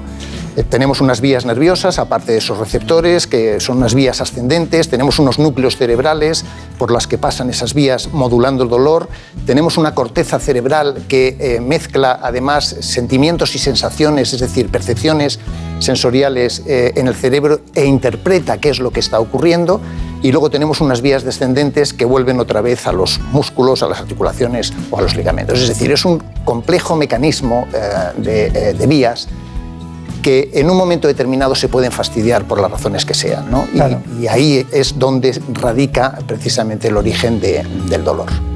Una pregunta que parece fuera de contexto, pero la mayoría son mujeres. Y algunas se preguntan, ¿me puedo quedar embarazada?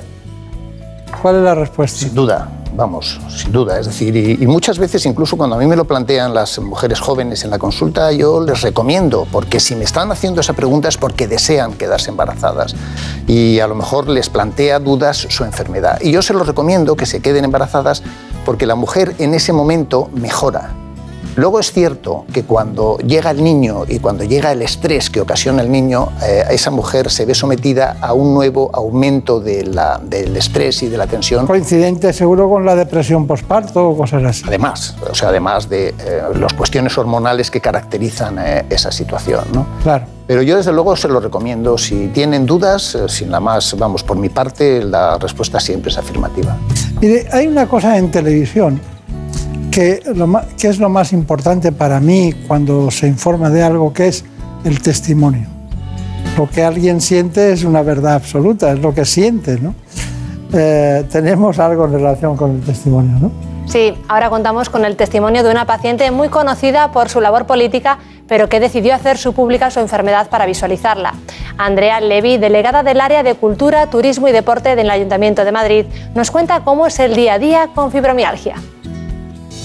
Tener un diagnóstico de fibromialgia supuso para mí eh, tener eh, un dolor crónico para toda la vida, por lo tanto aceptarlo, que no siempre es fácil, y sobre todo la incertidumbre de cómo esto iba a afectar a mi día a día, a mi vida, si podría seguir haciendo las mismas cosas, si tendría la misma relación con mis amistades, con mi pareja, con mi familia.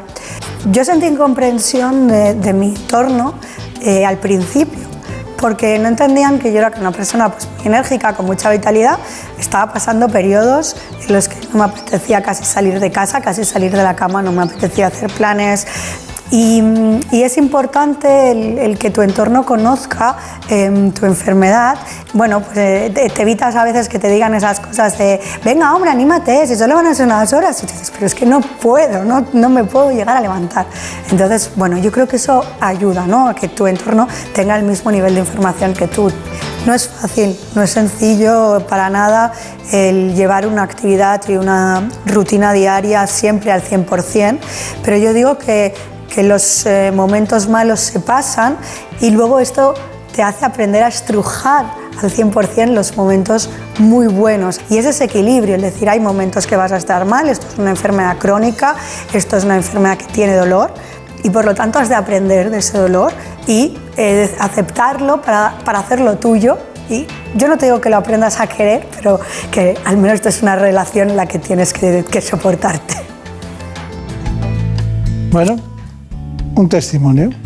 Sí, un testimonio importante además, ¿no? por, su, por su doble eh, cualificación de política y de, y de enferma. ¿no? Entonces, eh, el dar visibilidad a esta enfermedad eh, es muy importante y, y, Andrea Levy ha tenido la valentía de dar ese paso y decir yo tengo fibromialgia y bueno, soy una mujer del ámbito de lo público, ¿no? Y a mí eso me parece que tiene un enorme valor y que ayuda muchísimo a los... Yo he estado en alguna ocasión con ella, con más gente sentados, y no sé, me pareció absolutamente normal. No tenía... No, no, o sea que no, no noté nada, ni en ningún momento se quejó de nada y tal, pero esa sensación que ha descrito, que hemos sentido todo, es cuando la invitan a salir, dice, es que no puedo, es como una especie de estado de ánimo interior unido al dolor, a, una especie de postración y erática en la que no puedes moverte, ¿no? ¿Cómo- ¿Cómo es posible que pasemos de una situación a otra? Ya, correcto, eso es así. Muchos pacientes viven esa situación y cuando los, eh, cuando los controlamos, cuando los tratamos y conseguimos una mejoría en su calidad de vida, eso es lo primero que recuperan, ¿no? Una nueva actividad, o sea, vuelven otra vez a ser personas activas, que se encargan de la familia, de los hijos, del trabajo, de, en fin, de, de su bienestar además, o sea, de salir, de, de moverse con los amigos y todo eso, ¿no? Y entonces eso es un, es un tema que tratamos muchas veces en la consulta y yo nuevamente les invito a que, a que aunque aun- les cueste al principio eh, eh, iniciar esa, eh, nuevamente esa vida, que lo hagan porque es muy positivo y ayuda también a, a mejorar la claro. Eh, bueno, hay un, hay un asunto extremadamente importante que les ha permitido a ustedes eh, mucho más conocimiento, porque nadie inventa un COVID para investigar. El COVID llegó, pero provocó una serie de circunstancias clínicas en los pacientes que ustedes han analizado. Estamos, estamos hablando del COVID persistente. ¿Qué tenemos de? Sí, eh, también se llama síndrome post-COVID, pero ¿en qué se parece al síndrome de fatiga crónica y a la fibromialgia? Algunos expertos apuntan a que podrían tener mecanismos similares. Después de dos años y medio de pandemia, el síndrome post-COVID se ha convertido en un problema más de salud. Una nueva enfermedad que comparte síntomas con otras como el síndrome de fatiga crónica y la fibromialgia. Cansancio extremo, sensación de falta de aire, alteraciones del sueño, dolores en las articulaciones y los músculos, pérdida de olfato y del gusto y bajo estado de ánimo son algunos de los signos comunes. Sin embargo, se trata de procesos distintos. Lo que se sabe hasta ahora es que en la COVID persistente se producen algunas alteraciones inflamatorias e inmunológicas que se mantienen en el tiempo. Y algunos expertos sugieren que la fibromialgia podría estar producida por mecanismos similares. Además, hay pacientes que manifiestan fibromialgia tras contagiarse de coronavirus, algo que ya están viendo los especialistas en las consultas. Y es que el estrés sufrido al contraer la COVID-19 podría ser un factor desencadenante de los síntomas de la fibromialgia en personas predispuestas a contraer esta enfermedad. Bueno, pues estamos eh, aprendiendo muchas cosas de la fibromialgia, de la que no sabemos la causa y tampoco los mecanismos para curarla, aunque la mitigamos ostensiblemente. Pero el conocimiento va avanzando cada cierto tiempo algo más. ¿Es verdad que las alteraciones de la articulación temporomandibular eh, pueden, pueden generar o so- pueden ser diríamos, un eje para generar eh, fibromialgia? Bueno, eso es una, eso es una magnífica pregunta, porque además es, una- es un tema eh, muy desconocido. La gente no lo relaciona. Fibromialgia, articulación temporomandibular, mm, se relaciona mal y sin embargo está muy relacionado, porque los pacientes con fibromialgia, y muchos de ellos hacen una cosa que llamamos eh, bruxismo, que es una... eh, eh, es un aumento de, lo que es eh, eh, los músculos de la masticación y entonces al final lo que terminan es eh, machacando la articulación temporomandibular. Claro, por el problema de la articulación temporomandibular el paciente o va al dentista o va al maxilofacial, pero no viene nunca a la consulta. Y si quieres saber si el paciente lo tiene, tienes que ir directamente a preguntar eso porque el paciente lógicamente no lo va a relacionar. Y sin embargo están muy relacionados. Ha habido odontostomatólogos que empezaron eh, tratando la articulación temporomandibular y han acabado haciendo o tratando o cuidando la fibromialgia. ¿no? Pues sí. Es muy curioso. Bueno, eh, conclusión brevemente, ¿qué, diría al millón de mujeres básicamente que tienen fibromialgia? Yo intentaría dar un mensaje de esperanza. Los pacientes con fibromialgia se quejan siempre de que no hay investigación y la investigación no es algo, eh, digámoslo, ni fácil de hacer ni los hallazgos de la investigación saltan todos los días, eh, digámoslo, a los medios. ¿no? Y sin embargo, con el tema de la COVID y la neuroinflamación, se ha abierto un camino, se ha abierto una, eh, en fin, una frontera en el conocimiento eh, de lo que está ocurriendo en la fibromialgia que es muy interesante y que yo creo que en los próximos años eh, nos va a dar mucho conocimiento y el conocimiento nos va a dar muchas posibilidades de tratar. O sea que en ese sentido yo le diría a los pacientes que, bueno, que se hace investigación y que, en estos momentos hay unas líneas muy activas que en el futuro van a dar muy buenos resultados. Bueno, pues póngase a investigar y tráiganos algo nuevo la próxima vez que venga, algo que definitivamente acabe con ella. En fin, porque hasta la artritis reumatoide la, la- la llevan ustedes muy bien, ¿no? Muy Como bien. para no llevar bien la fibromialgia. Bueno, pues que sea muy feliz, mucha suerte. Tiene usted la- además la gran ventaja de estar en uno de los grandes hospitales españoles, en todos los sentidos, un gran servicio de medicina interna también. Y bueno, es un placer ir por allí, pero no enfermo, sino de visita. De visita, sí, sí. Muchísimas gracias. Hasta pronto. Igualmente, un placer. En buenas manos. El programa de salud de Onda Cero.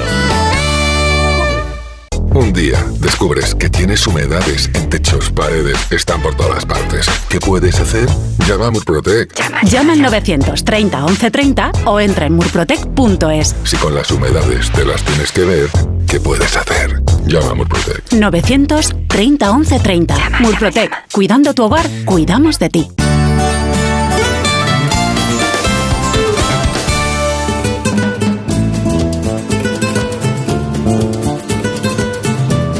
Ha llegado el momento de conocer lo que publican nuestros compañeros de La Razón en ese suplemento de A tu Salud.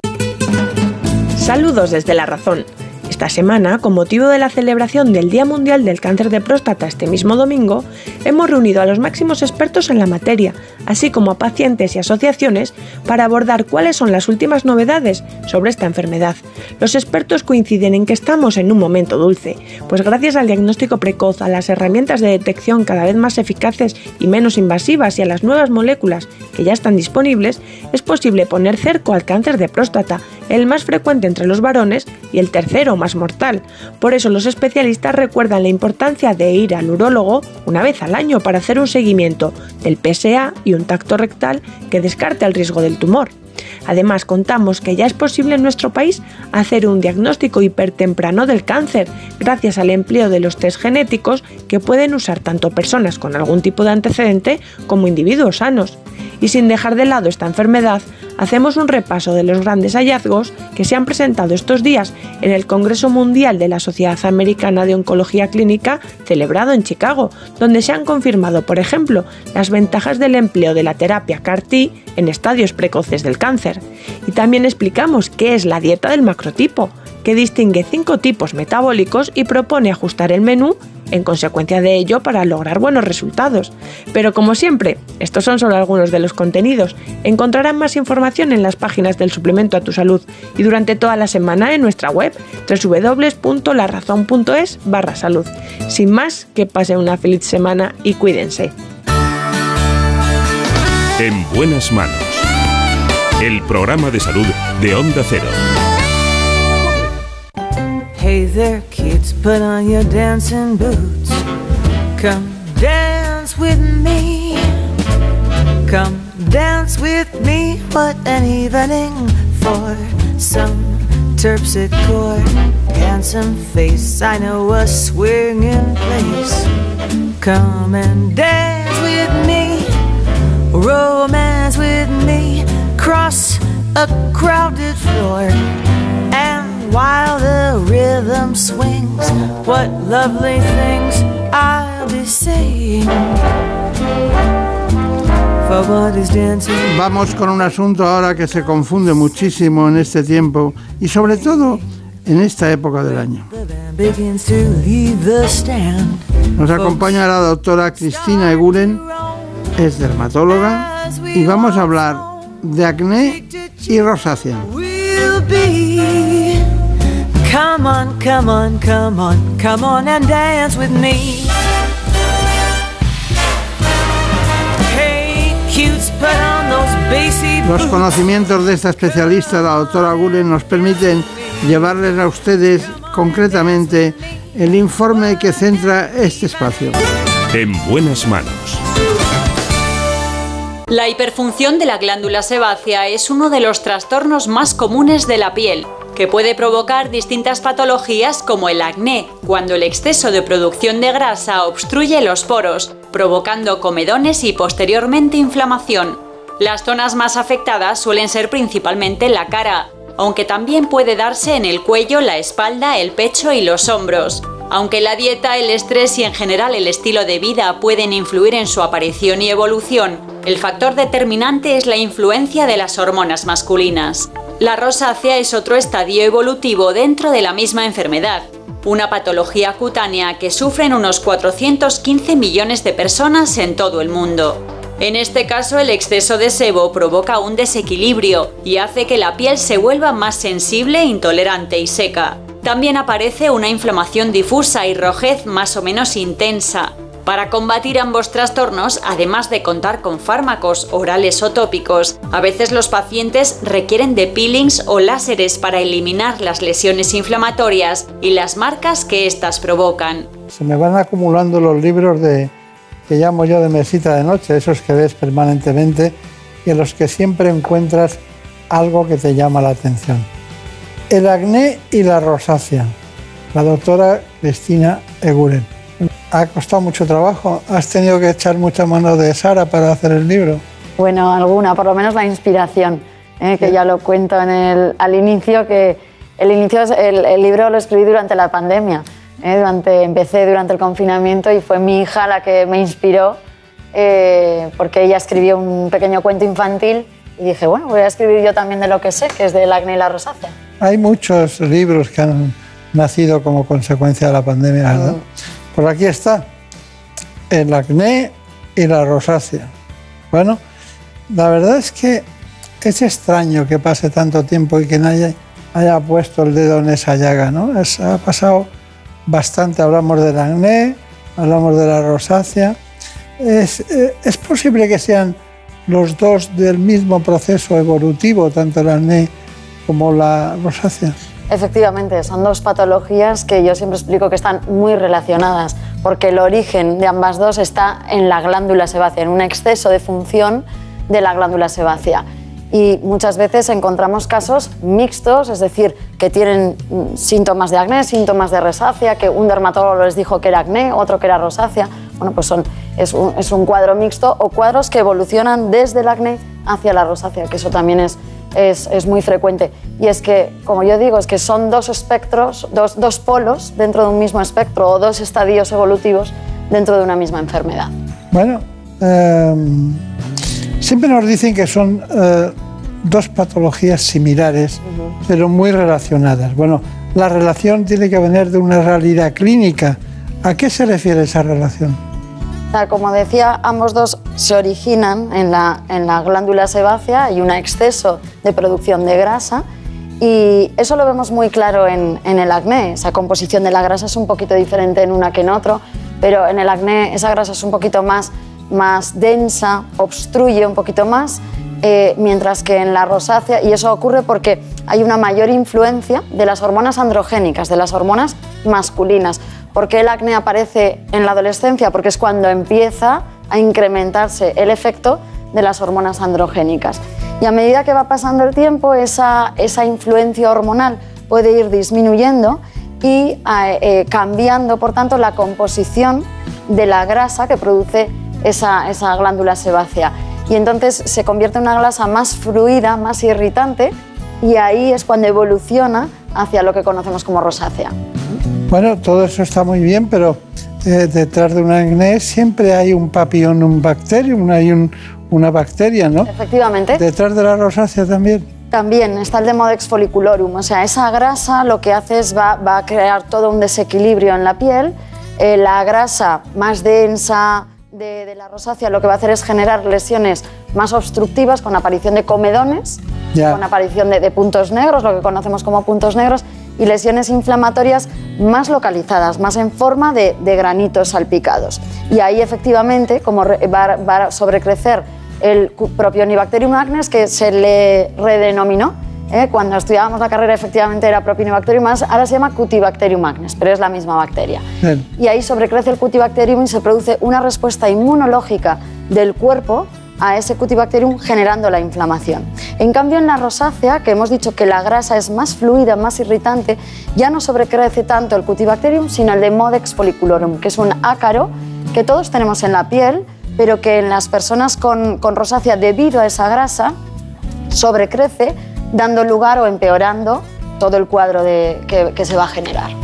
Bueno, todo eso está muy bien, pero eh, estamos hablando de un cuadro clínico que aparece en la cara, pero también en la espalda, ¿no?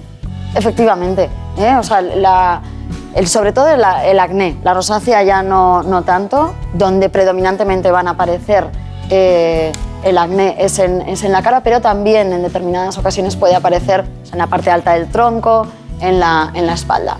Siempre tiene que haber glándula sebácea, ¿no? Siempre tiene que haber glándula sebácea. Si no hay Siempre tiene que haber hormonas, ¿no? En el acné, por- sí, ¿eh? en el origen de la patología está esa influencia hormonal sobre, sobre la glándula sebácea, sí. Está bien.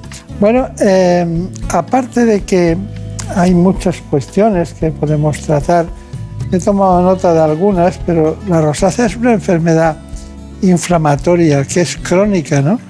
Eh, ¿Pasa lo mismo con el acné? Yo creo que tenemos que cambiar eh, ese concepto de, enfermedad inflamatoria y crónica. Desde luego tiende a cronificar si no se trata o no se trata adecuadamente, pero eh, mi experiencia es que tratándolo correctamente, entendiendo correctamente el origen de ambas patologías y tratándolo correctamente, podemos llegar a controlar muy bien eh, ambas patologías. Pero es progresiva, ¿no? Estoy hablando de la rosácea, es progresiva. Si no se trata, si se trata, cambiamos totalmente el curso de la, de la patología. ¿Y por qué hay tanto desconocimiento de la rosácea? Porque yo creo que los propios dermatólogos, y ahí entonamos ¿no? un poco el mea culpa, no hemos entendido bien la rosácea. Y algo que no se entiende bien no se puede tratar correctamente. Claro. Entonces, pues yo siempre digo que una de mis misiones en esta vida es eh, intentar eh, que, la dermatología o aportar a la dermatología esa nueva forma de comprender y abordar el acné rosácea y para ello, claro, tengo, eh, trato muchos pacientes, pero además de tratar yo los pacientes, pues tengo que divulgo acerca de la enfermedad. Esta es otra oportunidad que agradezco para ello, porque creo que, que la dermatología en su conjunto ha entendido mal, estas, eh, sobre todo la rosácea, y tiene que reentender y recomprender cómo aparece para de- desde ahí tratarlo de otra manera y cambiar esos mensajes que a veces se dan, se han dado a la población y se siguen dando, ojo, de esto es crónico, te tienes que acostumbrar a vivir con ello, eh, condicionar absoluta absolutamente la vida del paciente o de la paciente, porque normalmente son mujeres, a esa patología. Y eso eh, tenemos que cambiarlo, es decir, hay que tratar correctamente a esas pacientes para que puedan llevar una vida normalizada. Luego me dirá la relación que puede haber entre, esta, entre la rosácea, por ejemplo, y la depresión, o la ansiedad, o la pérdida de autoestima. ¿Le parece bien? Sí. Pero antes, Marina Montiel, ¿nos cuentas quién es exactamente la doctora Cristina Eguren? Pues sí, nos acompaña la doctora Cristina Eguren, es dermatóloga, fundadora y directora médica de Clínica Eguren. Ha realizado rotaciones de formación en centros nacionales y extranjeros. Entre ellos destaca su estancia en la clínica del dermatólogo Zain Obaji en Beverly Hills, que marcará un antes y un después en su carrera profesional. Actualmente es presidenta de Dermus, la Asociación de Clínicas Privadas de Dermatología. Bueno, son muchas cosas las que ya lleva en su bagaje profesional. Eh, el especialista este eh, era sirio, ¿no? Él era de origen sirio, efectivamente. Sí. ¿eh? Estudió en Damasco, estudió medicina en Damasco y ya marcha a Estados Unidos y ahí hace una primera especialidad de anatomía patológica y luego una segunda especialidad de dermatología. Entonces él lo que dice es que entiende ese, esa primera especialidad de anatomía patológica le permite entender la dermatología ya no tanto desde sus síntomas, sino desde el origen celular de la patología. Y yo creo, a mí, el doctor Obaji, por eso eh, para mí fue tan importante, me dio esa, ese- esa comprensión del origen del acné y la rosácea desde de la producción de grasa por parte de la glándula sebácea. Y, y desde ahí, pues bueno, yo fui evolucionando junto con otros compañeros aquí en, en España, pues esos, esos conceptos, pero la clave, la, el primer, la primera semillita me la plantó él. En aquella zona, en la zona de California, Los Ángeles, hay una profusión importante de, de estas patologías que van a las clínicas porque quieren estar muy bien ¿no? para todas las actividades sociales que hay en esos, en esos sitios. Tengo un libro aquí que es el The Art of King Health, que es su libro de Su libro, efectivamente. estrella, pero este hombre también ha hecho franquicias por todo el mundo. Creo que te- entender que tenía una en el Cairo, posiblemente que tenía una, y en algún otro sitio por ahí de...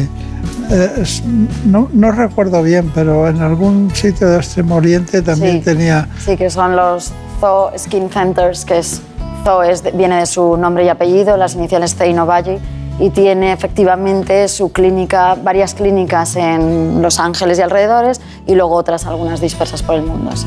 Si tuviera que preservar el concepto más importante que ha aprendido de él, ¿cuál, cuál sería? La importancia de la glándula sebácea a nivel facial y cómo la, la- la hiperfunción de esta glándula sebácea genera un desequilibrio estructural y funcional en la piel de la cara. Está bien, está bien. Bueno, entonces dígame, ansiedad, depresión, angustia, eso lo provoca, ¿no? Sí, están tanto el acné, sobre todo el acné, también el acné adolescente, el acné vulgar o adolescente que denominamos, pero sobre todo el acné adulto que afecta ya a mujeres por encima de 25 años y la rosácea son patologías que, que merman mucho la autoestima y afectan enormemente a la calidad de vida y emocionalmente a las mujeres que lo sufren. Por eso, y esos mensajes un poco erróneos, yo creo, de desesperanza, de, bueno, pues te tienes que acostumbrar a vivir con esto, esto no tiene cura, eh, condiciona tu vida a, no hagas esto, no hagas lo otro, eh, para mantener controlada o lo, menos mal posible la, patología, viene a empeorar ¿no? esa, ese, ese estado emocional. Dígame, ¿es, es- es cierto, puede ser cierto clínicamente que las cosas evolucionan primero con acné y van evolucionando hacia rosácea? Sí, normal, hay muchos cuadros que empiezan con, sí, como acnés y van evolucionando poco a poco hacia, hacia la rosácea. Y en cuanto a la afectación emocional, un dato curioso, eh, las mujeres con, con rosácea, en- se hizo un estudio que estimaban más, que les afectaba más la rosácea que su peso. El peso es una, mujer, es una cosa que suele afectar bastante en las, en las mujeres. Bueno, pues les afectaba más la rosácea que tener sobrepeso, por ejemplo. ¿eh? Pues en este espacio ni rosácea ni, ni peso. No hay nada de las dos cosas. Nosotros no nos dejamos nada en el tintero, como, como ha visto. Dígame, una curiosidad, ¿el chocolate es bueno o es malo para la, ne- la rosácea? Porque hay un tabú ahí. Sí, y, hay muchos estudios que unos se contradicen a los otros.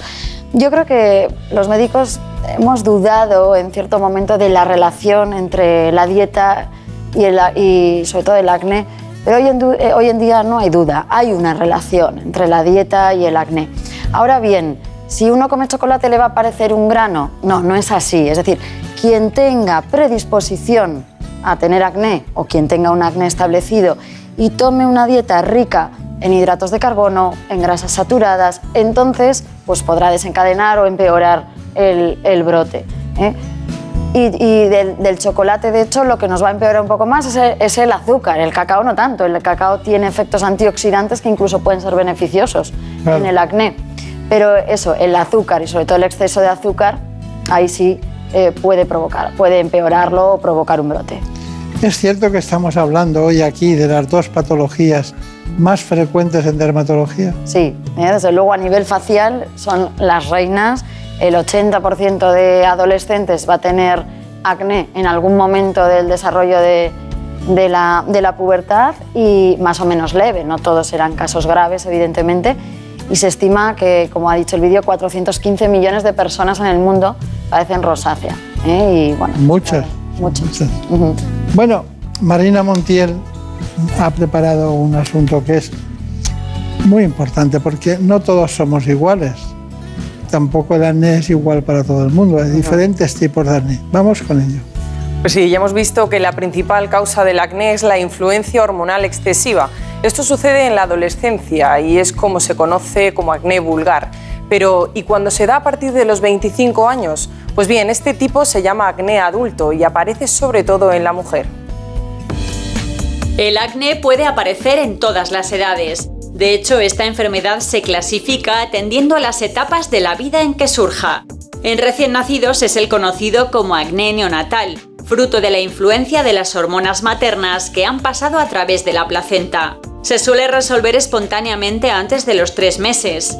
El acné vulgar o acné juvenil, que es sin duda el más frecuente y afecta en mayor o menor grado a cerca del 85% de los adolescentes. Comienza en forma de pequeños granitos y puntos negros en la nariz y la frente, que a veces pueden avanzar y provocar lesiones inflamatorias más o menos profundas por el resto de la cara. Al final de la adolescencia tiende a mejorar y desaparecer, pero el acné puede también surgir después, en las mujeres mayores de 25 años. Se le llama acné adulto o tardío. También existe esa influencia hormonal, pero de una forma alterada y patológica, por lo que no remite por sí solo, sino que hay que tratarlo. Y a diferencia del anterior, las lesiones inflamatorias aparecen en la zona del mentón y la mandíbula. En cualquiera de sus formas, lo que está claro es que el acné disminuye la autoestima y afecta a las relaciones sociales, deteriorando de forma importante la calidad de vida. Bueno, ¿está usted de acuerdo? Sí, sí, sí. Creo que ha sido muy acertado. Bueno, pues hay otro tema que es eh, no tabú, pero que se estudia, eh, la microbiota intestinal. la relación entre microbiota intestinal y también parece ser que está relacionada con el acné y la rosácea. Efectivamente, la microbiota, que es como llamamos médicamente a la flora intestinal, al conjunto de microorganismos que tenemos en el intestino, bueno, pues ya vemos que influye al final en, todo el organismo. Existe lo que llamamos el eje enterocutáneo, que es el eje o la influencia del intestino sobre la, piel, y lo que se ha visto es que cuando hay una alteración en el equilibrio de, las, de esas bacterias en el intestino, lo que llamamos disbiosis, eh, se produce un paso de, mediadores proinflamatorios, es decir, de moléculas que pasan a través del intestino, llegan a la piel y van a empeorar el foco de inflamación, en este caso del acné y la rosácea. Entonces, lo interesante es estudiar esos perfiles disbióticos, es decir, ver qué bacterias malas están sobrecreciendo en el intestino y qué bacterias buenas están decreciendo para contribuir a mejorar ese equilibrio. y de esa manera influir positivamente en reducir la inflamación del acné y la rosácea. Bueno, pues Marina Montiel nos ha preparado una cosa que apreciamos mucho aquí, que es el testimonio. Muy importante.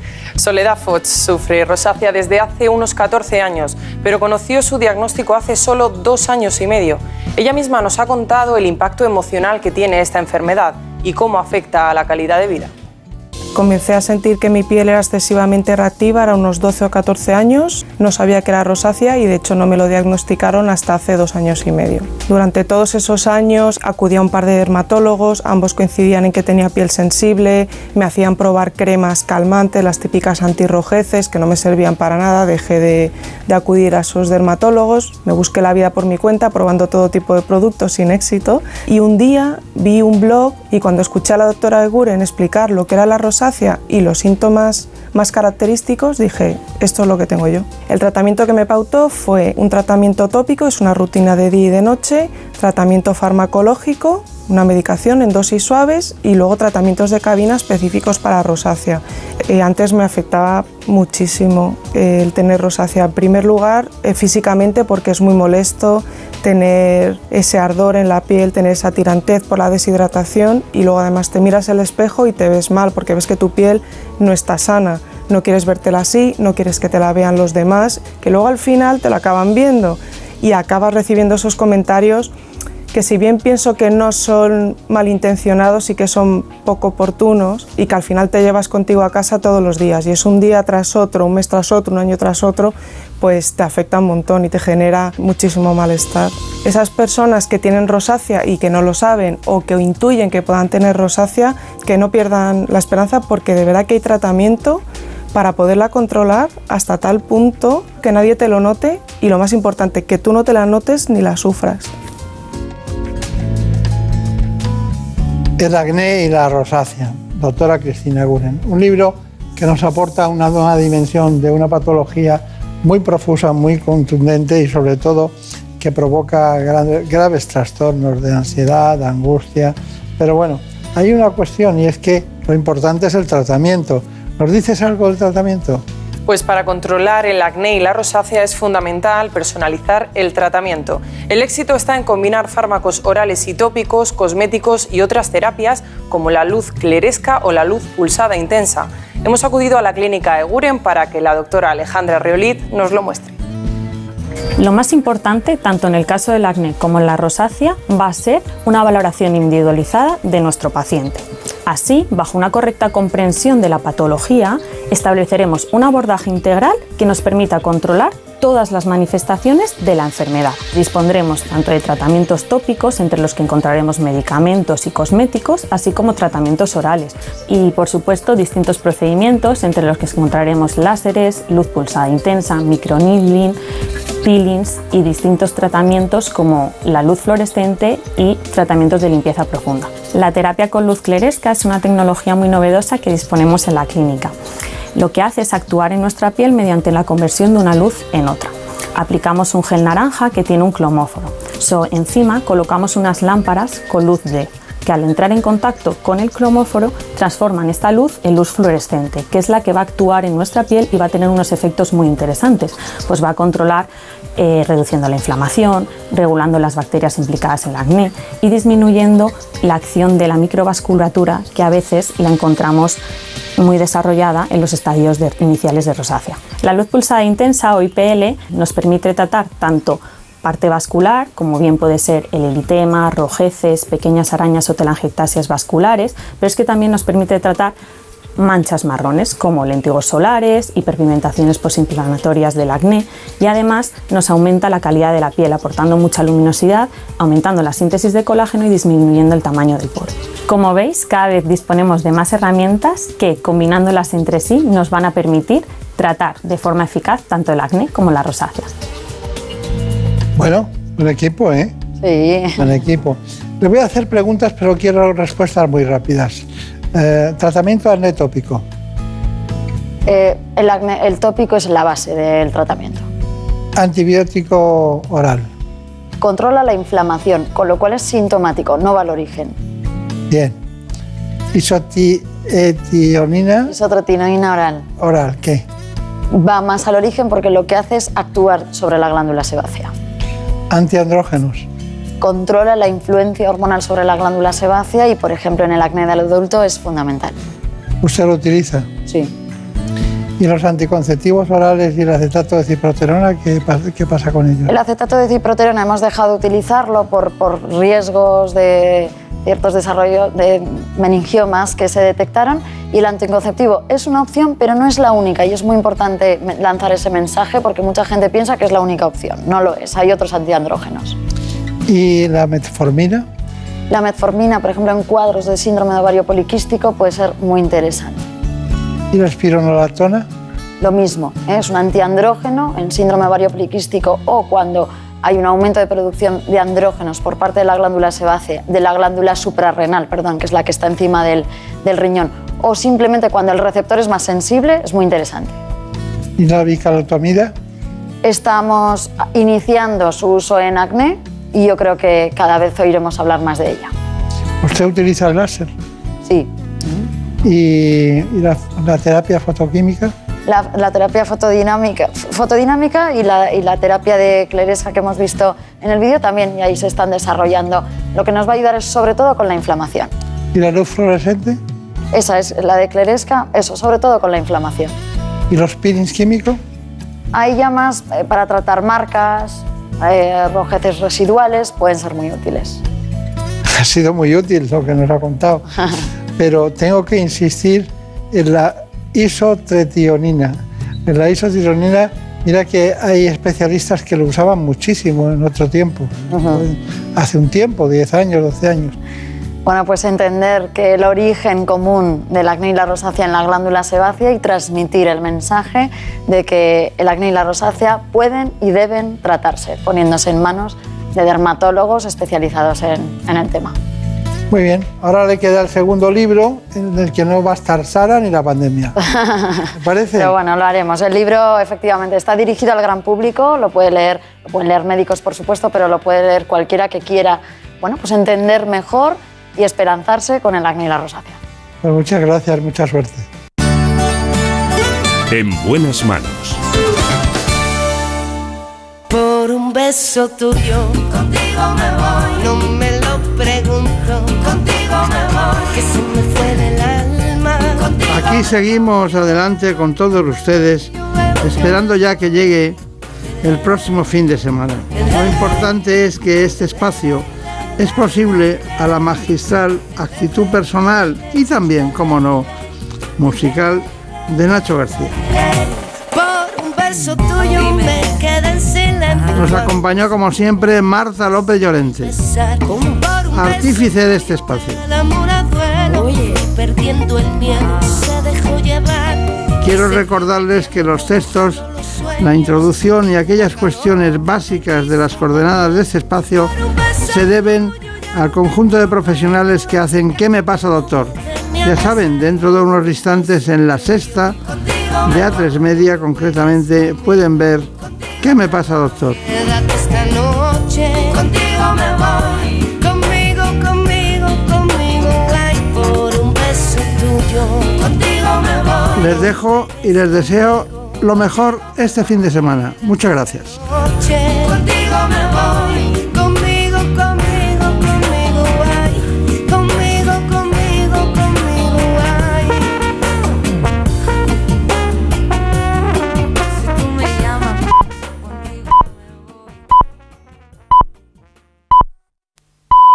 Son las